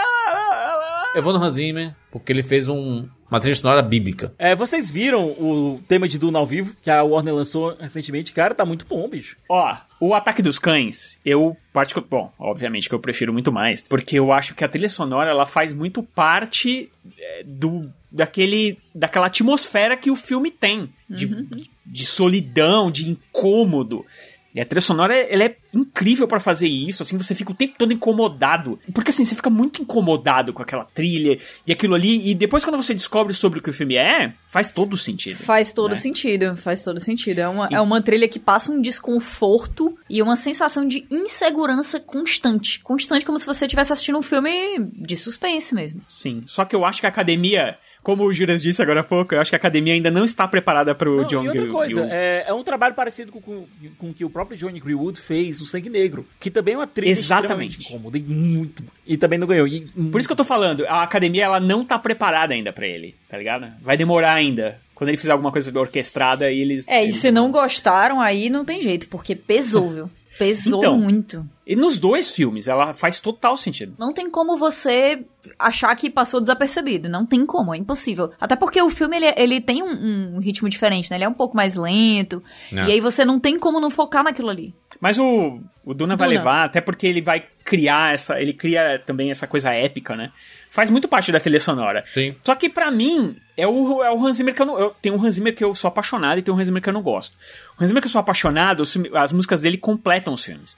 E o Hans Zimmer que eu detesto é quando ele quer aparecer mais que o filme. E aqui ele quer aparecer mais que o filme. É aquela gritaria lá, eu acho. Estou do lado de Hans. Vamos lá para a melhor fotografia, que tá difícil. Duna, O Beco do Pesadelo, Ataque dos Cães, A Tragédia de Macbeth, Amor, Sublime Amor. Eu vou novamente em Duna. Olha, concordo com o Júlio e com a Kátia. Duna, mas o dedo tá coçando pra faltar no Bruno demandando por A Tragédia de Macbeth, sabe? É, Siqueira, eu imaginei que tu fosse dar uma sofrida aqui, viu? Na verdade, tá dando sofrida em quase todos aqui.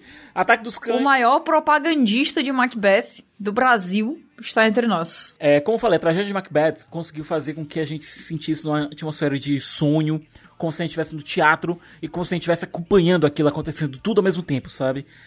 Fotografia e design de produção, nesse sentido, trabalharam de maneira uníssona. É muito incrível. Ataque dos Cães fez a gente se sentir oprimido por aquele ambiente, sabe?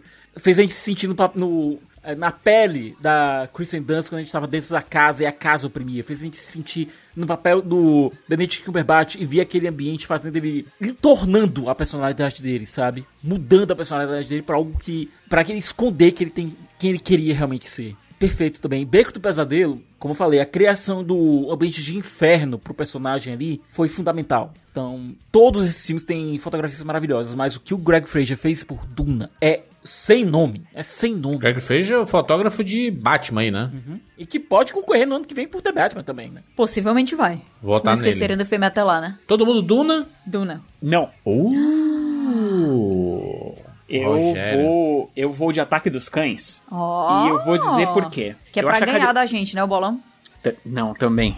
E esse aqui eu tô indo... Não tô indo pelo coração, não. Mas eu tô indo contra apostas. Porque nas apostas... Tá indo pela treta do Sam Elliott aí, que disse que... Tem nada a ver dizer que é nos Estados Unidos e foi filmado na Terra-média, lá no Nova Zelândia. Não, eu vou dizer o seguinte. Primeiro, porque a fotografia do Ataque dos Cães, ela é simplesmente maravilhosa e ela também faz parte da própria narrativa do filme, né? Tanto que você tem ali aquela parte das montanhas e tal, tem aquela coisa de deixar os personagens bem pequenininhos pra você sentir como eles estão abraçados por aquele ambiente e tudo mais. Duna, isso aí, queria dizer não, mas pode continuar. Não, eu não acho, sinceramente, particularmente. Mas eu acho que uma coisa que a academia tá querendo muito fazer esse ano é mudar paradigmas. E nunca uma fotógrafa ganhou o Oscar. E aqui a gente tem a Ari Wegner, indicada pela fotografia do Ataque dos Cães. Então eu acho que esse ano vai dar a mulherada mesmo pra dar aquela sacudida, entendeu? Pra mostrar, cara, tem que ter diversidade em tudo. E eu acho que esse ano vai dar a Ari Wegner. E vai ser muito merecido. Porque assim, eu acho que as coisas elas têm que acontecer na porrada. Tem que acontecer na porrada. Mas quando é merecido ainda, é merecido e na porrada, aí é a melhor coisa do mundo, sabe?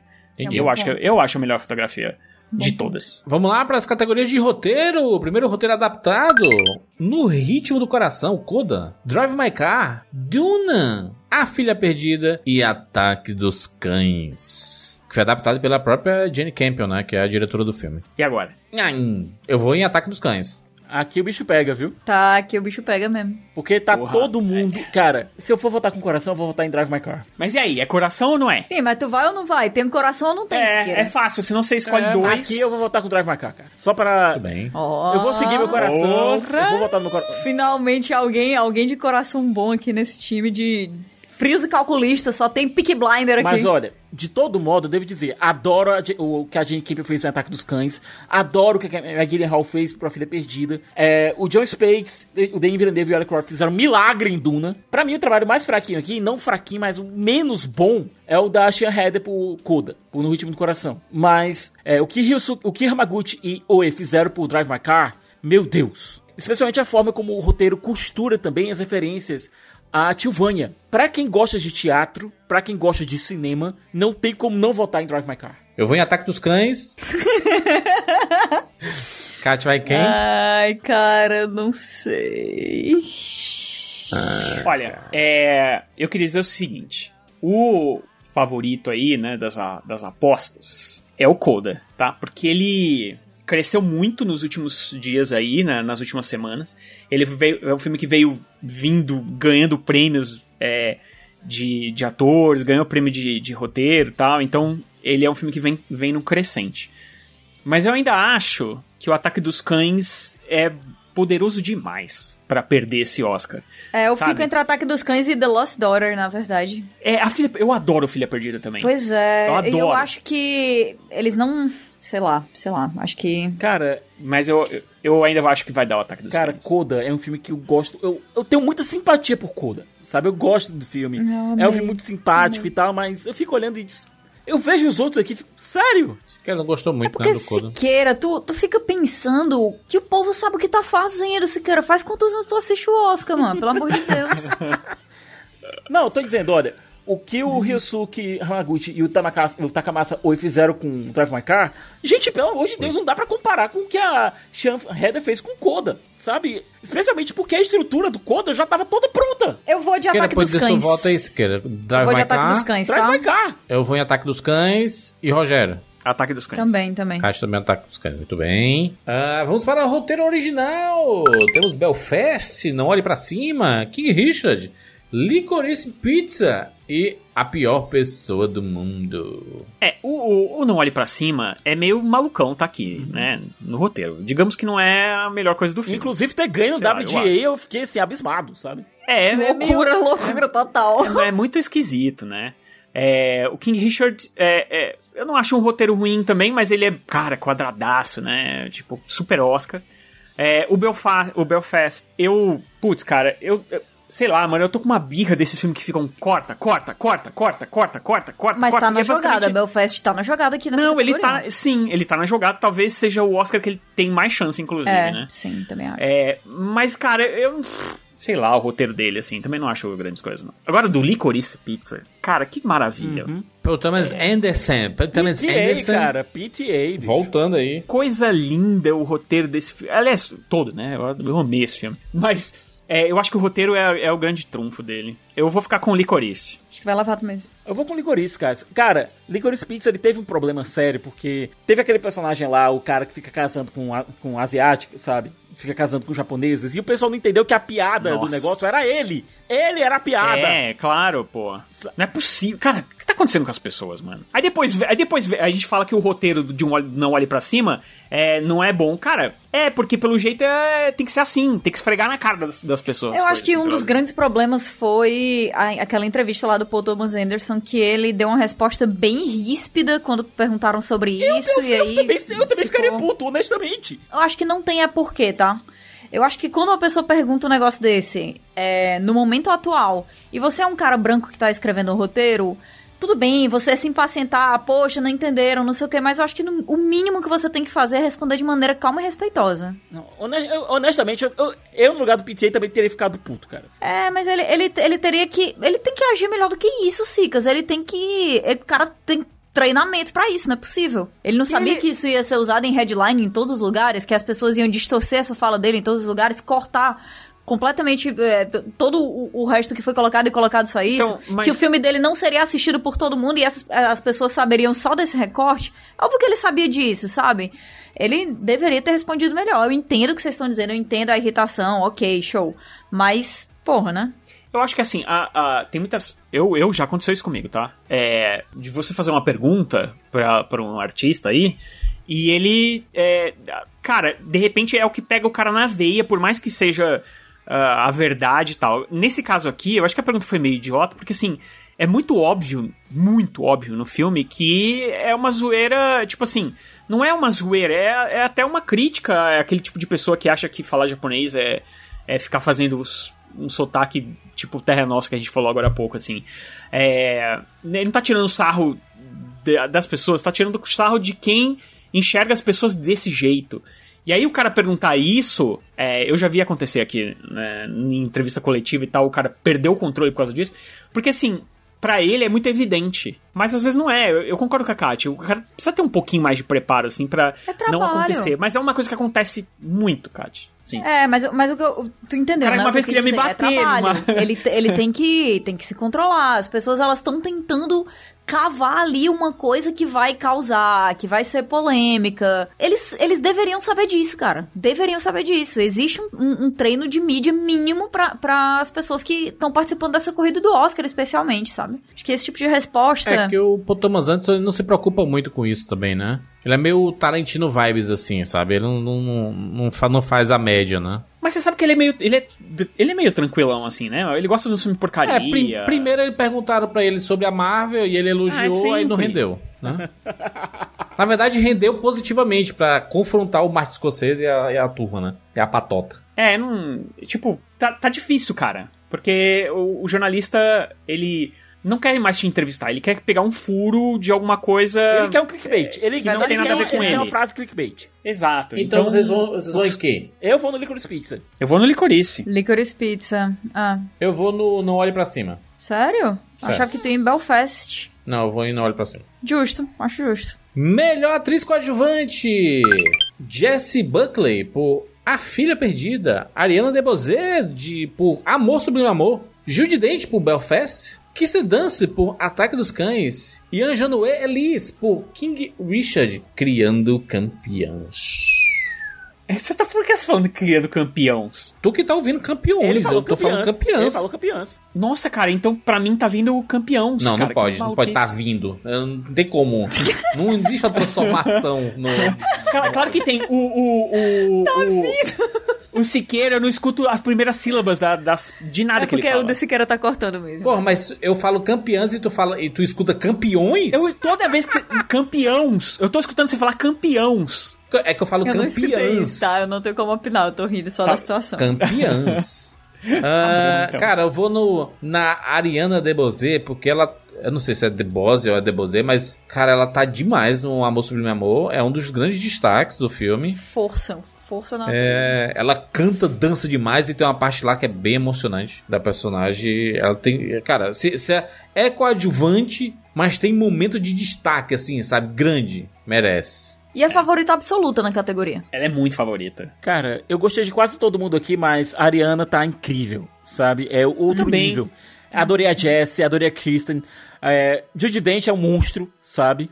Mas a Ariana... Cara, a Judy Dench... Cara, sabe que eu tava vendo o Belfast ontem? Cara, eu tava olhando a Judy Dench, ela realmente... Ela mergulha no negócio, né, cara?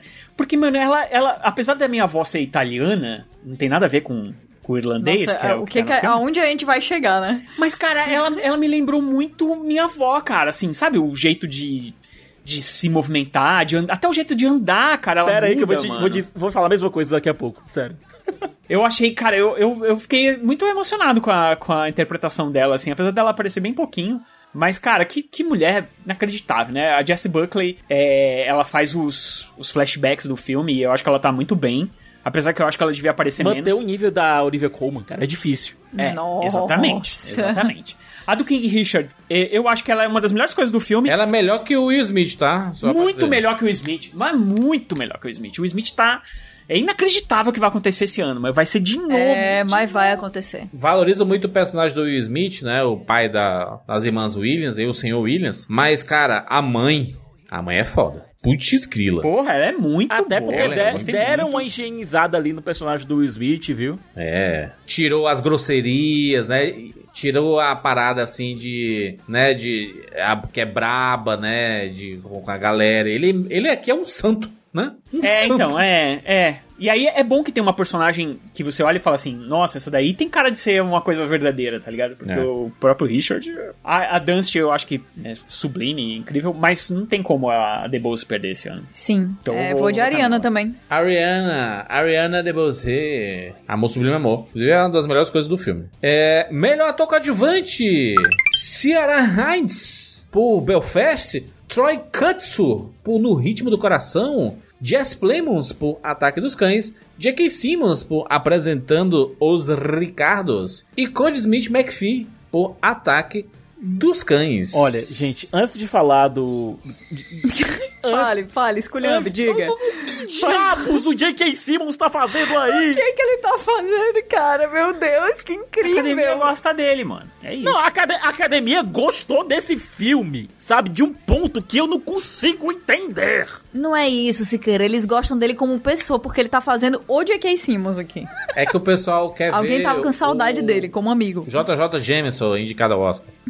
É porque ele apareceu um monte de filme, né? Vamos botar ele aí e tal. Se ele tivesse pedido fotos do Homem-Aranha, tava a mesma coisa. Mas, cara, não. Eu não consigo... Eu falei isso em cast sobre Oscars passados, certo? Eu sou fanboy louco, certo? Pelo Aaron Sorkin. Mas esse filme não me desceu de maneira nenhuma. Apresentando os Ricardos é a pior coisa que o Aaron Sorkin fez na vida dele, certo? De longe. Caramba. De longe. Que porrada, hein? Isso que eu não gosto não, hein, isso que eu não. Certo? Agora, sentimentos fortes. Vamos falar dos outros. O Jess Plemons, eu acho que tá maravilhoso no Ataque dos Cães. Finalmente não é um vilão, né? Porque ele sempre faz vilão, o Jess Plemons. Ele é aquele cara contido que parece que ele vai explodir a qualquer momento. E, cara, realmente você fica esperando ele explodir a qualquer momento, cara. Ele parece um balão. Uma bexiga inchada, assim. Que você pensa assim, cara, ele vai explodir. O coitado do Jess Plemons por muito tempo ficou conhecido como Matt Damon bizarro, né? Finalmente... Meu Deus. Caralho, mano. Caraca, mas quando ele explodiu lá no... Ele começou no Friday Night Lights, né? Muita gente conheceu ali, mas foi no Breaking Bad que a galera enlouqueceu com ele, né? O personagem dele em Breaking Bad era escroto no nível máximo e era incrível. Incrível. Ele tava maravilhoso na série. Mas aqui é o oposto, né? Porque aqui ele vive esse cara que ele tenta ser... Ele tenta projetar uma imagem de homem mais urbano, de um cavaleiro do sul, quase, né? Enquanto o irmão, ele é o bruto. E o pior que o irmão dele é o educado, é o que recebeu toda a educação e tá forçando a imagem pra conseguir esconder quem ele realmente é. A dicotomia é maravilhosa. Mas Siqueira, o próprio Cody Smith aqui, ele também tá bem no filme, né? Ele pode ser um semi-protagonista, não sei porque é que ele tá em coadjuvante aqui, porque ele, né, a história é parte dele, né, muitas das coisas. Cara, mas o Troy Kutsu, ele tá demais, é muito emocionante o personagem dele. Aliás, da família inteira ali no Ritmo do Coração. Ele que é um ator surdo, né? E ele interpreta que ele, né, ele é o pai da família, que tem o pai, a mãe e o irmão mais velho, né, surdos, e a filha aqui que escuta, né? Uhum. E aí ela meio que é a intérprete da família, né? E é aquela coisa, você vê essa menina tendo essa dúvida entre ficar aí, o amor do pai dela sendo uma das coisas que segura ela por lá, e aquela cena maravilhosa que tem deles dois, quando ela canta pra ele, ele toca na garganta dela pra conseguir ouvir as vibrações. Porra, na picape, né? Essa cena. Ai, mano, não, se esse ano... deu uma chorada grande. Se esse ano tiver... aqueles cortezinhos, né? Com as ceninhas lá do Oscar e tal. Vai ser essa. É muito emocionante. Essa cena, eu dei uma chorada daquelas de fungar, sabe? De fazer... Se liga aquelas choradas que seu corpo todinho treme e você tenta fazer que tá tudo bem, você faz... Tem dois momentos no Ritmo do Coração que é assim, se você não... deu pelo menos uma emocionada, existe algum problema aí momentâneo em você. Não, e é engraçado que você tem uma dualidade no personagem, que é um personagem que é meio turrão, ele é um pescador, tudo que ele soube fazer na vida dele foi pescar. Um peidão, Siqueira. É um peidão, tem um peido também. Ele diz que o cheiro do peido, incrível. O fedor do peido é uma forma dos surdos também se divertirem com o peido. E você tem a paixão que ele tem pela esposa, que é interpretada pela Marlene Matlin, que... Putz, cara, esse filme é muito bom, não dá. Os pais são a melhor coisa do filme. Mas eu tenho que dizer aqui uma coisa. Quem me arrancou mais lágrimas de todos esses aqui foi o Ciara Hinds em Belfast. Eu tava vendo o personagem, tava vendo meu avô, cara. Nossa... É, eles são muito vozinhos. A empatia foi muito forte, sabe? Eu sou fã do Kieran Hines desde Roma. É um ator maravilhoso que deveria ser explorado mais, sabe? Deveria ser usado mais. Se o Zack Snyder gosta tanto de colocar essa galera aí, que o Kieran Hines foi chamado de novo pro Liga da Justiça do Zack Snyder e tal. Usa esse cara também nos bloqueios que você vai fazer, cara. Dá uma visibilidade pra ele. Eu quero ver esse cara em tudo, entendeu? Ele é muito bom. Ele é muito bom mesmo. Sabe? E ele me conquistou muito do Belfast. Agora... Você vai apostar nele, então? Eu queria, mas o trabalho do Troy Kotsur é muito forte. Então, você sabe, o Cody Schmidt, o McPhee, né, o menino, ele entrou como grande favorito e tudo, né, ele ganhou o Globo de Ouro, ganhou várias coisas, mas com a subida do Coda, né, com o pessoal assistindo o Coda, essa escalada, né? Que o filme vem... É porque a galera foi assistindo e falou, opa, é aqui. Sem contar então, que a Apple deve estar fazendo uma campanha também bem pesada, né? Sim. Eu acho que o Troy Kotsur, ele deve levar esse Oscar aí. Eu acho que ele tá muito bem, merece. Vai ser merecido, sabe? Assim, se fosse falar assim, qual você prefere, eu prefiro o Jesse Plemons, sinceramente. Eu acho que o papel dele é mais difícil, digamos assim. Mas eu acho que a minha aposta é o Troy Kotsur, não tem como. Ana Abençoada, né, a categoria? Ana Abençoada. É, mas Troy Kotsur, né? Troy Kotsur, por favor. Sim, acho que todos nós, né? Melhor atriz... Jessica Chastain, Os Olhos de Tammy Faye. Olivia Colman, com A Filha Perdida. Penélope Cruz, por Mães Paralelas. Nicole Kidman, por Apresentando os Ricardos. E Kristen Stewart, por Spencer. Eu vou me repetir aqui de novo. Que diabos a Nicole Kidman tá fazendo aí? É capaz ainda de levar, viu? Não duvido não. Deus não pode ser tão injusto assim, não. Mas o Oscar pode. Mas Sicas, essa categoria aqui, ela é a categoria onde tudo pode acontecer. Porque a Olivia Colman, ninguém sabe se ela sempre tem a chance de ganhar. Se a gente pisca muito rápido, pode ser que ela ganhe. Inclusive o Oscar já do ano que vem, sem querer. Ela tropeça na porta da casa dela... Alguém já vem com a gente, pelo amor de Deus, o nível aqui é muito grande. Todas elas estão dando volta na Nicole Kidman, todas. A Penélope Cruz está uma força da natureza em Mães Paralelas, um papel maravilhoso que a Moldova escreveu. Sabe, aquele papel apetitoso, aquele papel que tem tudo. Foi isso. E ela tá incrível no filme. A Kristen Stewart... Mas não vai levar ela, Sicas. A Kristen Stewart, a Nicole... maravilhosa por Spencer. Argumentativamente a melhor coisa do filme. Olivia Colman também carrega o... Não vou dizer que ela carrega a filha perdida das costas. Ela não carrega o filme, não. Mas ela destrói. Mas ela destrói. Mas ela não carrega o filme. Ela não carrega o filme, porque o filme todo é muito bom. Mas carrega o Oscar. Se deixar, ela carrega o Oscar. A Jessica Chastain, ela pode ganhar... Ela ganhou já alguns prêmios, né? Mas ela pode ganhar justamente por ela ser a segunda opção de todo mundo, sabe? Vai ter muita gente colocando a Olivia Colman em primeiro. Vai ter muita gente colocando a Kristen Stewart em primeiro.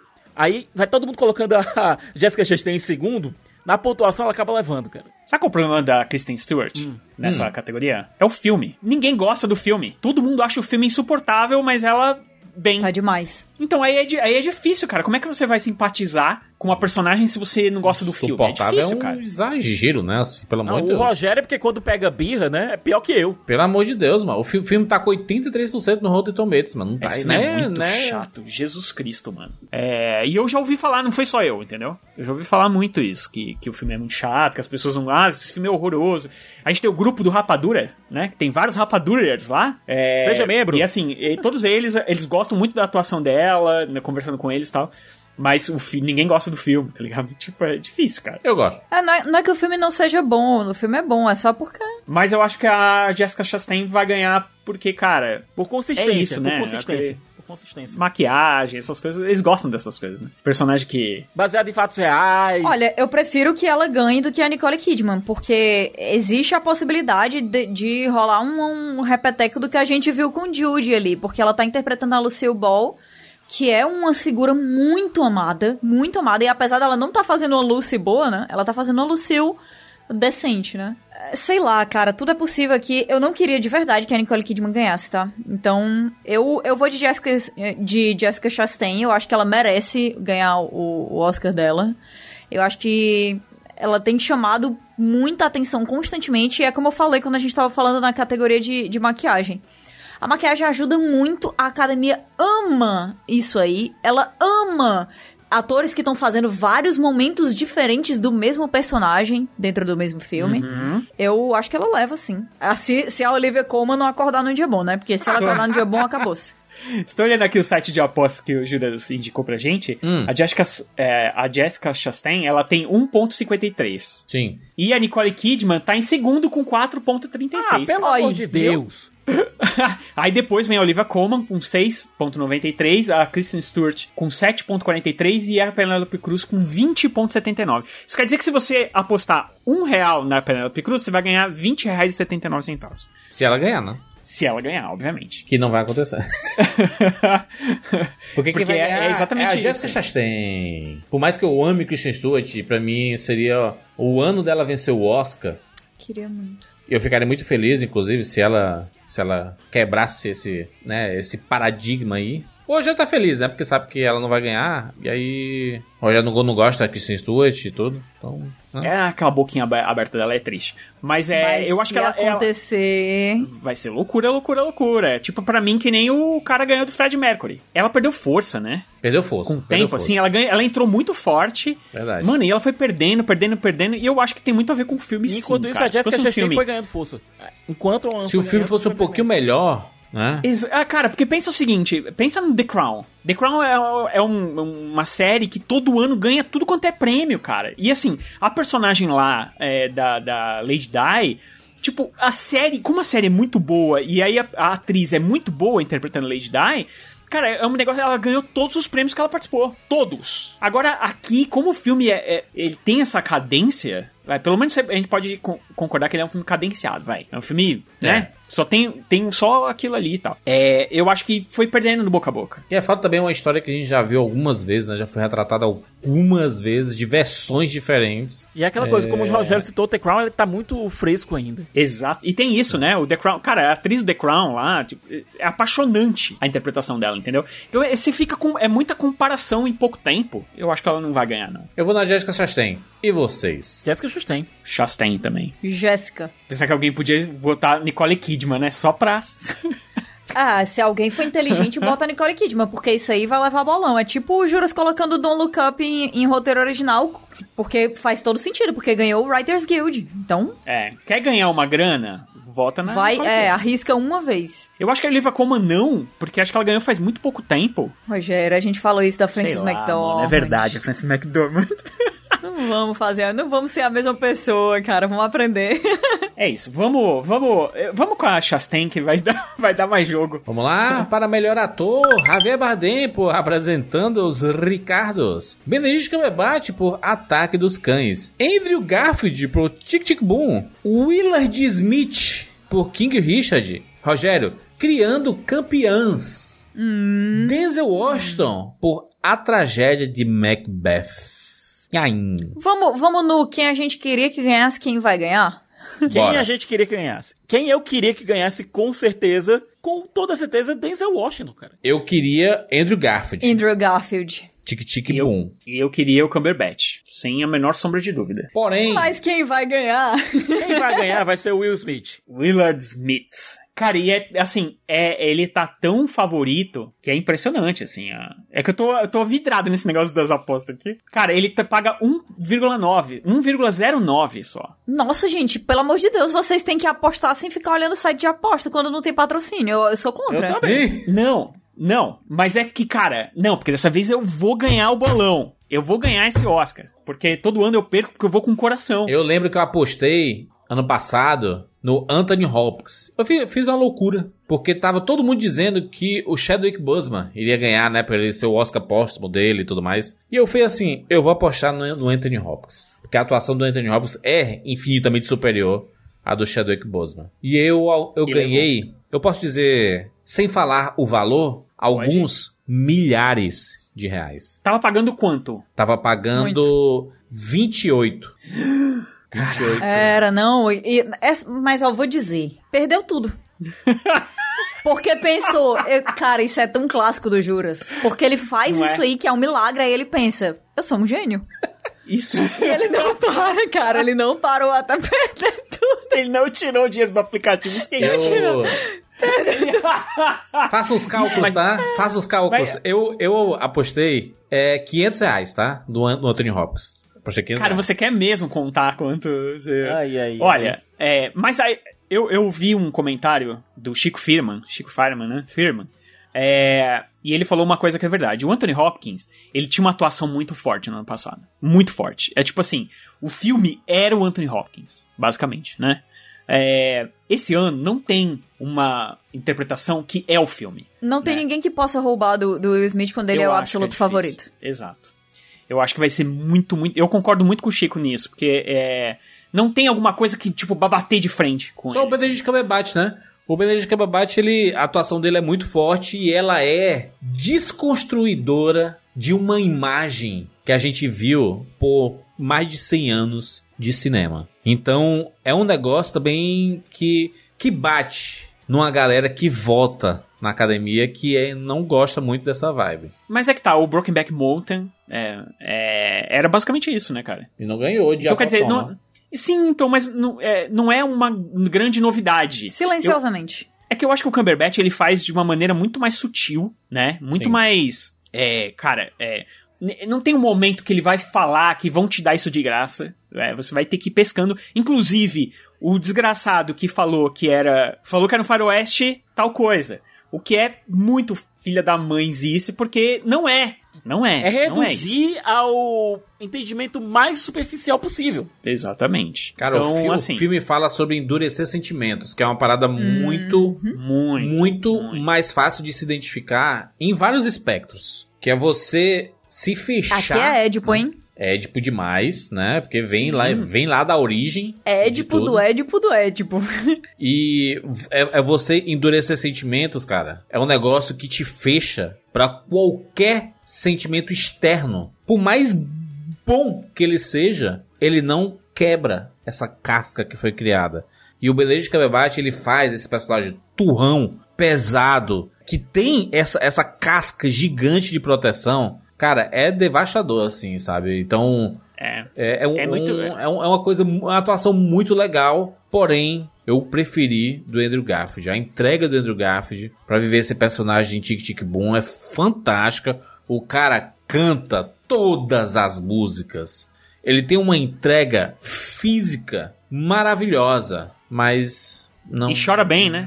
Chora bem demais. Chora bem, né? Ele chora bem. Demais. Ele é muito sensível. Ele é incrível, incrível, incrível. Um ano muito bom pro Andrew Garfield aí.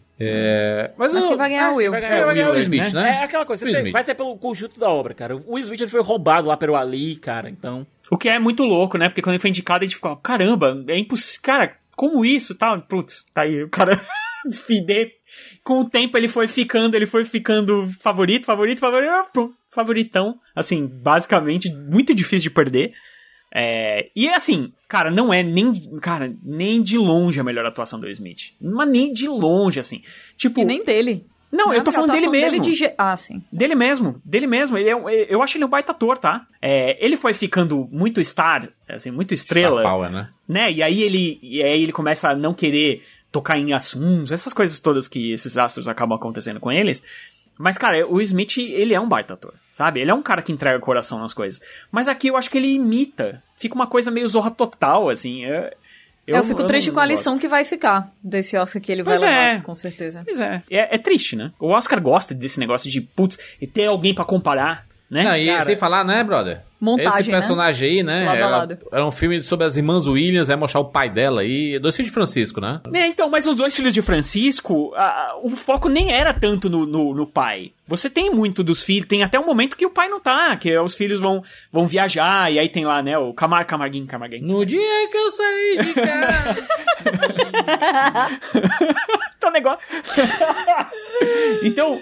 Aqui não, aqui é o foco todinho no pai. É o pai. Vocês chegam, vocês olham, depois vocês agradecem. Vocês chegam, vocês olham, vocês agradecem. Não é demais? É. Como é que é o nome dele? Eu esqueci o nome dele. Francisco. Não, Francisco. É que tem o cara que, assim... Não pode, cara. Essa resposta não pode ter acontecido, não. Eu não tô falando dele, que eu tô falando...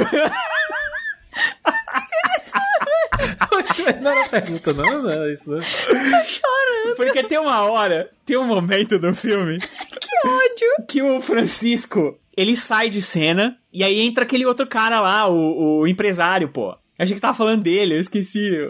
Como é que é o nome dele mesmo? Empresário, não sei. Miranda? Caramba! Quem? Não sei quem é essa. O Zé Dumont lá, o que é o Zé Dumont? É o Miranda. Então, porque tem uma hora que é o Miranda que toma o lugar ali do pai deles, entendeu? E tipo, o Francisco fica um tempão sem aparecer. Aqui não, o Smith é tempo todo, ele tá em todas as cenas. Com aquela cara de cachorro pidão assim, né? Triste, né?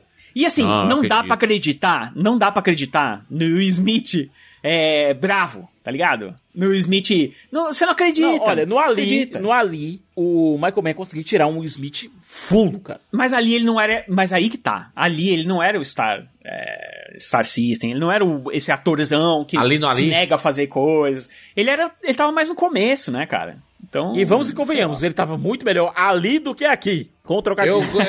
Ele tá melhor na Procura da Felicidade, que ele tá bem... Eu acho, a Procura da Felicidade... Exatamente, é essa justiça aí que tá sendo feita. Só que ele perdeu pro último aí da Escócia, do Forest Vital, que tava demais também ali. Então, mas é isso, né? O Smith vai ganhar, né? É. Esse é o rolê. Pra alegria de ninguém aqui. Se fosse por outro filme, seria alegria, mas por esse... Willard Carroll Smith Jr. vai ganhar seu primeiro Oscar. Parabéns aí, Willard. Melhor direção, Kenneth Branagh por Belfast. Ryosuke Hamaguchi por Drive My Car. Paul Thomas Anderson por Licorice Pizza. Jane Campion por Ataque dos Cães. Steven Spielberg por Amor, Sublime Amor. A Jane Campion vai ganhar aqui, né? Apesar de ter falado as besteiras. É o prêmio pra Jane Campion, cara. Se bem que, se a gente tá falando de Oscar de melhor direção, quem deveria ganhar seria a Alana Haim por Licorice Pizza. Caraca, né, mano?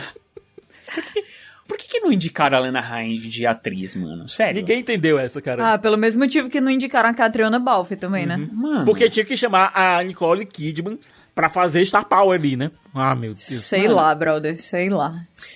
Nicole, chega. O Paul Thomas Anderson é talvez o meu diretor, um dos meus diretores... Talvez é o meu diretor favorito vivo, né? É, eu sou muito apaixonado pelos filmes dele e tal.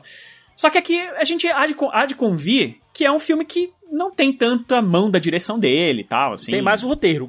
Quem comanda aqui não é direção, é roteiro. É, parece que é tipo assim, meu, vamos filmar essa galera fazendo as paradas deles? Vamos. É isso.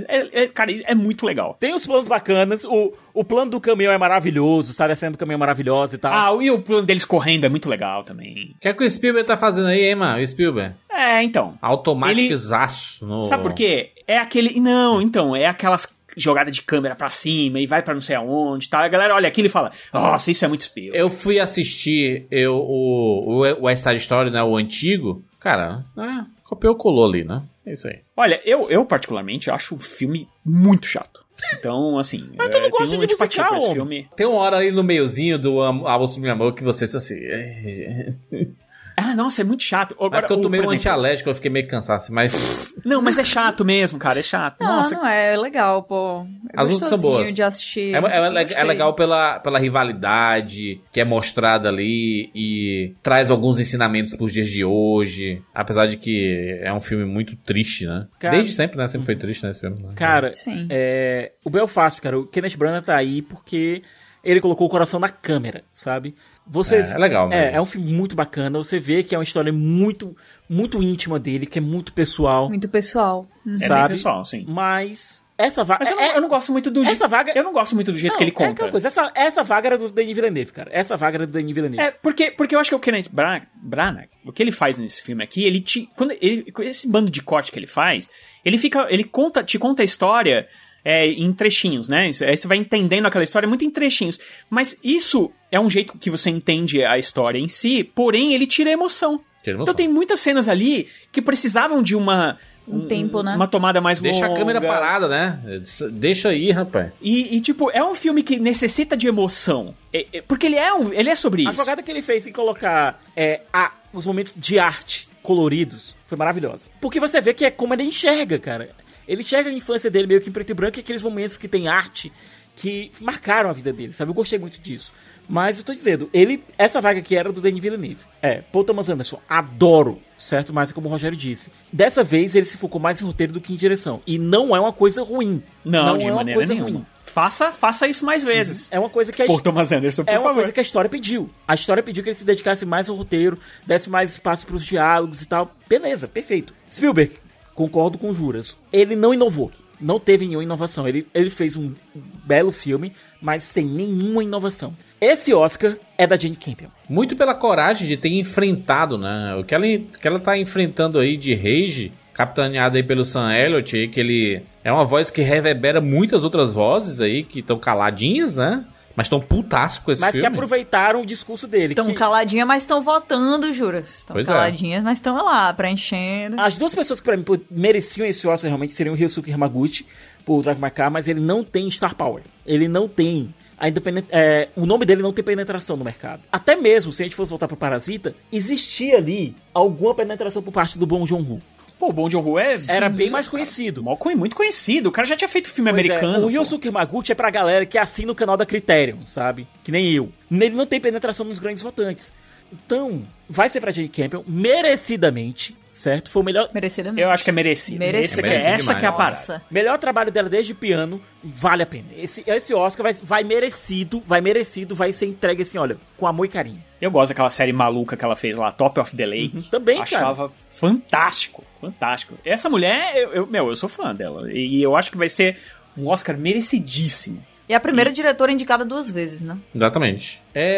Vamos lá, melhor filme! Nós temos 10 filmes indicados aqui. Belfast, No Ritmo do Coração, Não Olhe Pra Cima, Drive My Car, Duna, King Richard, Licorice Pizza, O Beco do Pesadelo, Ataque dos Cães e Amor, Sublime Amor.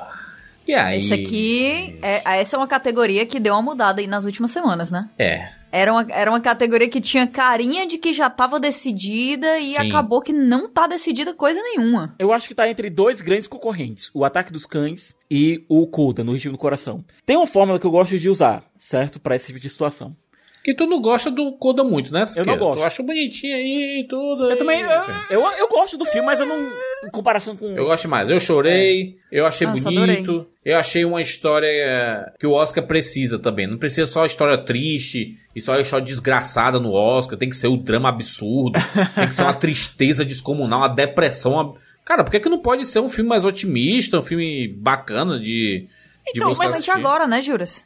Porra. Caraca, mas maluco. Se eu for pensar, o Belfast, ele tem um pano de fundo... Ele é agridoce. Ele tem um pano de fundo mais duro, mas ele é um filme sobre um menino, né? Mentira. West Side Story... Tragédia, cara. Tragédia. Aqui é o Shakespeare aqui. Juras, o ano passado, Juras. O ano passado era só pancada, mano. O ano passado que eu tive que assistir o set de Chicago umas 7 vezes, intercalando assim, pra ver se existia alguma alegria na minha vida. E ainda assim, nem é um filme feliz, cara. Não é mesmo. Não é. O King Richard é um filme felizinho, vai. O Duna não é nada, acho que não dá pra dizer que ele é um filme triste, né? O Licorice Pizza é um filme mais feliz, é bem feliz, na verdade. O Drive My Car... Tristaço, né? Porque é luto aqui desgracento, triste, né? Bem triste. O Não Olhe Pra Cima... É triste porque é real. É triste porque é real, mas não é uma comédia. Ele é desesperador, mas ele não é triste. Ele é desesperador por ser real. E o Beco do Pesadelo é basicamente um suspense. É um noir. É um noir. Cara, o Beco do Pesadelo é pra você arrancar toda... você entrar no inferno de Dante. Quem entrar por aqui, perca todas as suas esperanças. Não é triste. Não é triste. Esse é um Oscar que, se você for comparar com os últimos anos, ele é bem good vibes. Mas aquela coisa, por mais que ele seja good vibes, quem vai ganhar é um filme que não é good vibe, que é o Ataque dos Cães. Porque, olha, pois eu não sei não, hein? Kátia, eu uso uma formulazinha que é o seguinte. Minha aposta não é essa não, hein? Se o filme foi indicado a melhor filme, melhor direção e melhor montagem, a chance dele vai lá pra cima. Sicas, esses exemplos já caíram tem um tempo já, mano. O Oscar mudou. Spotlight aí. Eles estão separando... Cara, eles estão pulverizando muito os Oscars ultimamente. Tipo, antigamente era assim, diretor, filme, tem que ganhar diretor, filme. Agora não, eles dão pra o diretor, dão pra outro, pra outro filme, dão a atriz pra eles estão pulverizando. Pode ver que, cara, desde o Titanic que você não tem um filme ganhando um montão de Oscar, entendeu? Teve o Retorno do Rei. O Retorno do Rei, vai. Desde o Retorno do Rei, que ganhou... Mas ganhou 11, né? Se você pegar da história, né, de quase 100 anos do Oscar, apenas 3 filmes ganharam 11 Oscars, né? Então, mas antigamente o filme ganhava 8, 9, 10. Ultimamente tá pulverizando mais. Uns 8, 7...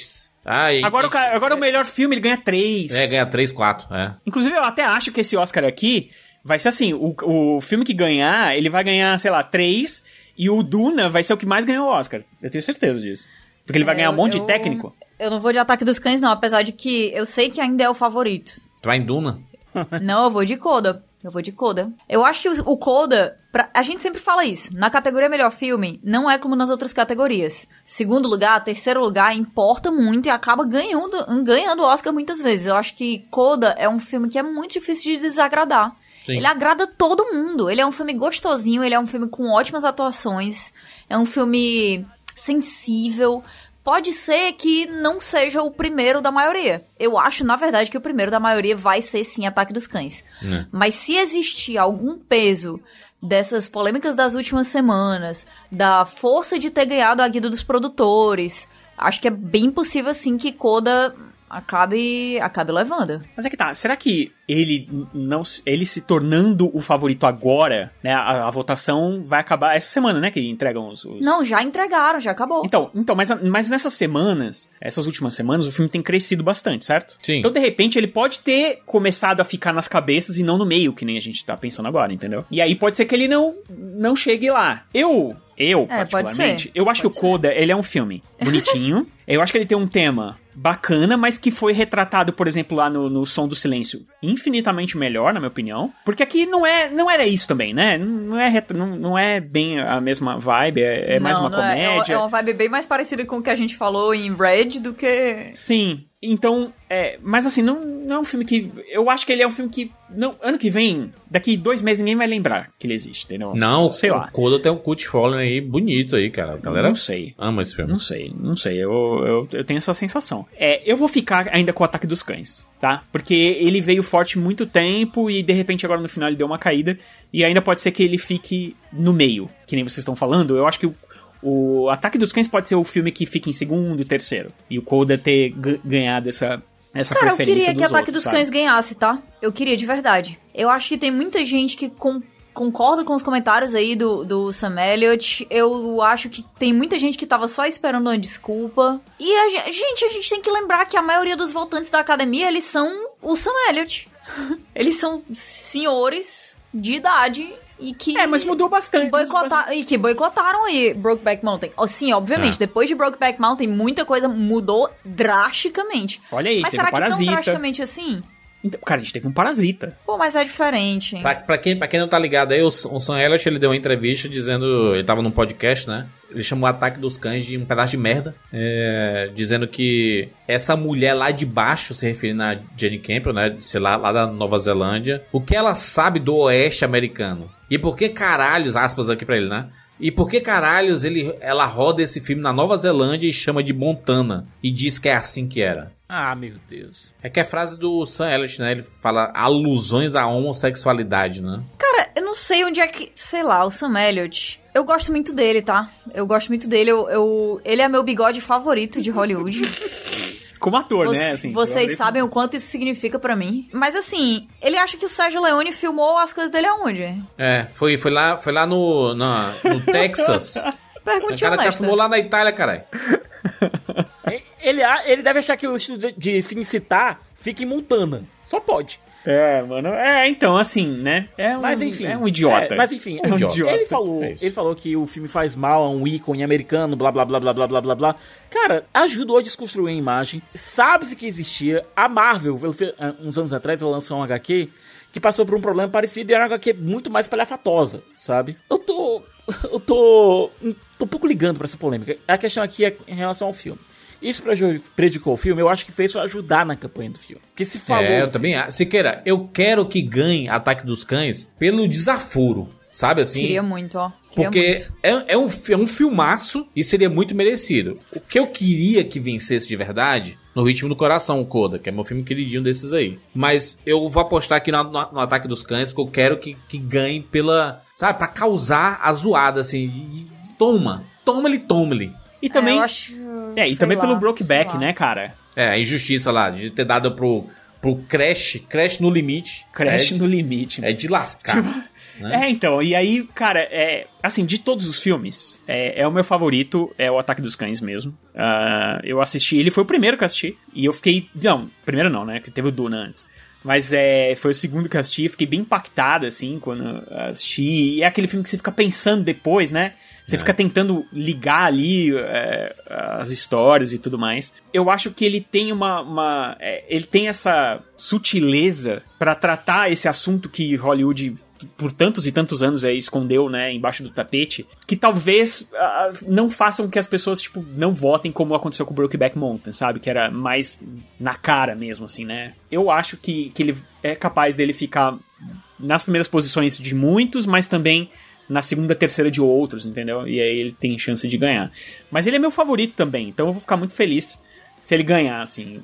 Porque eu acho que, pra mim, tem ele, o Licorice Pizza e o Drive My Car, e o Beco do Pesadelo, que é um filme que ninguém falou nada e tal, mas eu gostei muito, tá? Muito, achei muito bom. De fato. Achei muito legal. Infeliz, assim, ele é tão noir que a gente já sabe o que vai acontecer. Tem isso, né?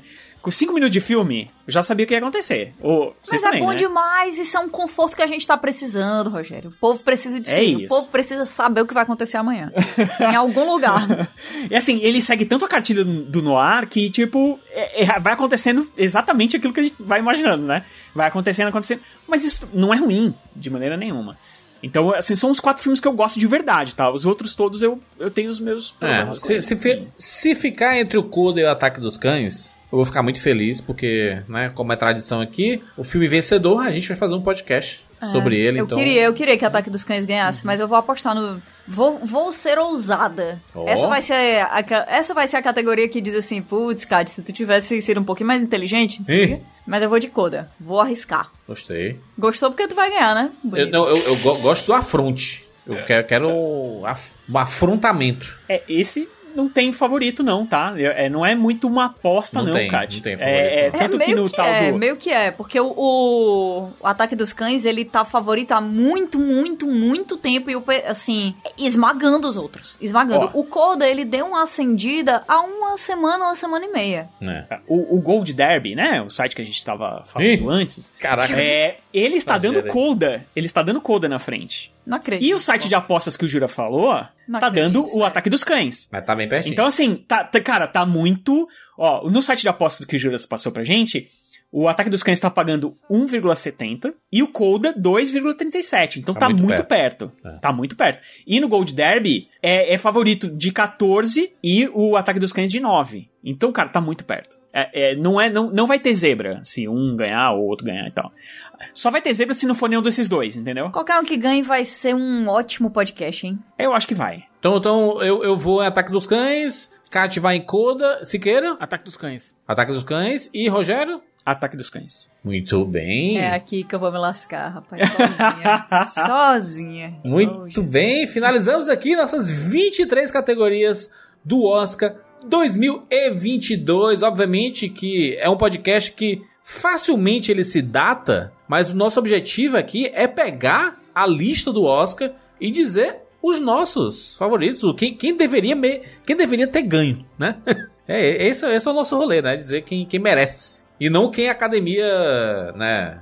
Tentar adivinhar o que é que a academia vai no seu... Cara, foda-se a academia, né? Se a gente fosse a academia, a gente tava transmitindo no YouTube pra começar. Exatamente, então, né? Celularzinho pra todo mundo assistir.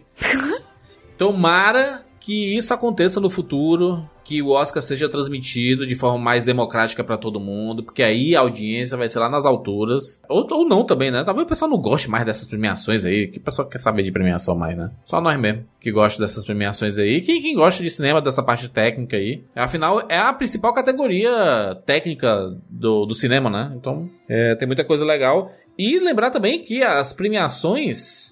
dos sindicatos estão ganhando cada vez mais força, né? Cada um tem o seu rolê próprio aí, de roteiristas, de atores, de diretores e tudo. Então, é legal ver, né? Os sindicatos ganhando força aí. Talvez eles... Imagina no futuro eles criando uma independência, tipo assim... Criando tipo o Clube dos 3 no futebol, assim, sabe? O Oscar é a CBF e eles não querem mais se filiar à CBF e fazer seu próprio... essa própria premiação, um novo Oscar, os sindicatos todos reunidos. Se bem que não vai acontecer porque é academia, né?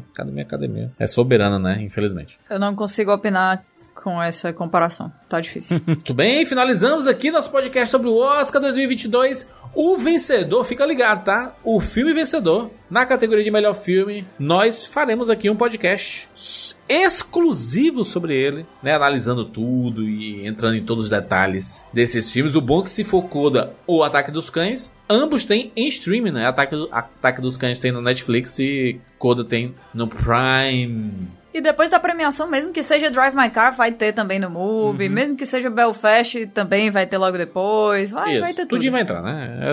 Esse é o rolê. É isso, fechamos! Acompanhe o Oscar lá no @rapadura no Twitter. Você vai ficar informado, você vai saber todas as categorias. Vai ser bem bacana acompanhar. E, obviamente, depois a gente volta pra falar um pouquinho sobre essa premiação e falar sobre o vencedor na categoria de melhor filme. É isso, nos encontramos na próxima semana. Tchau!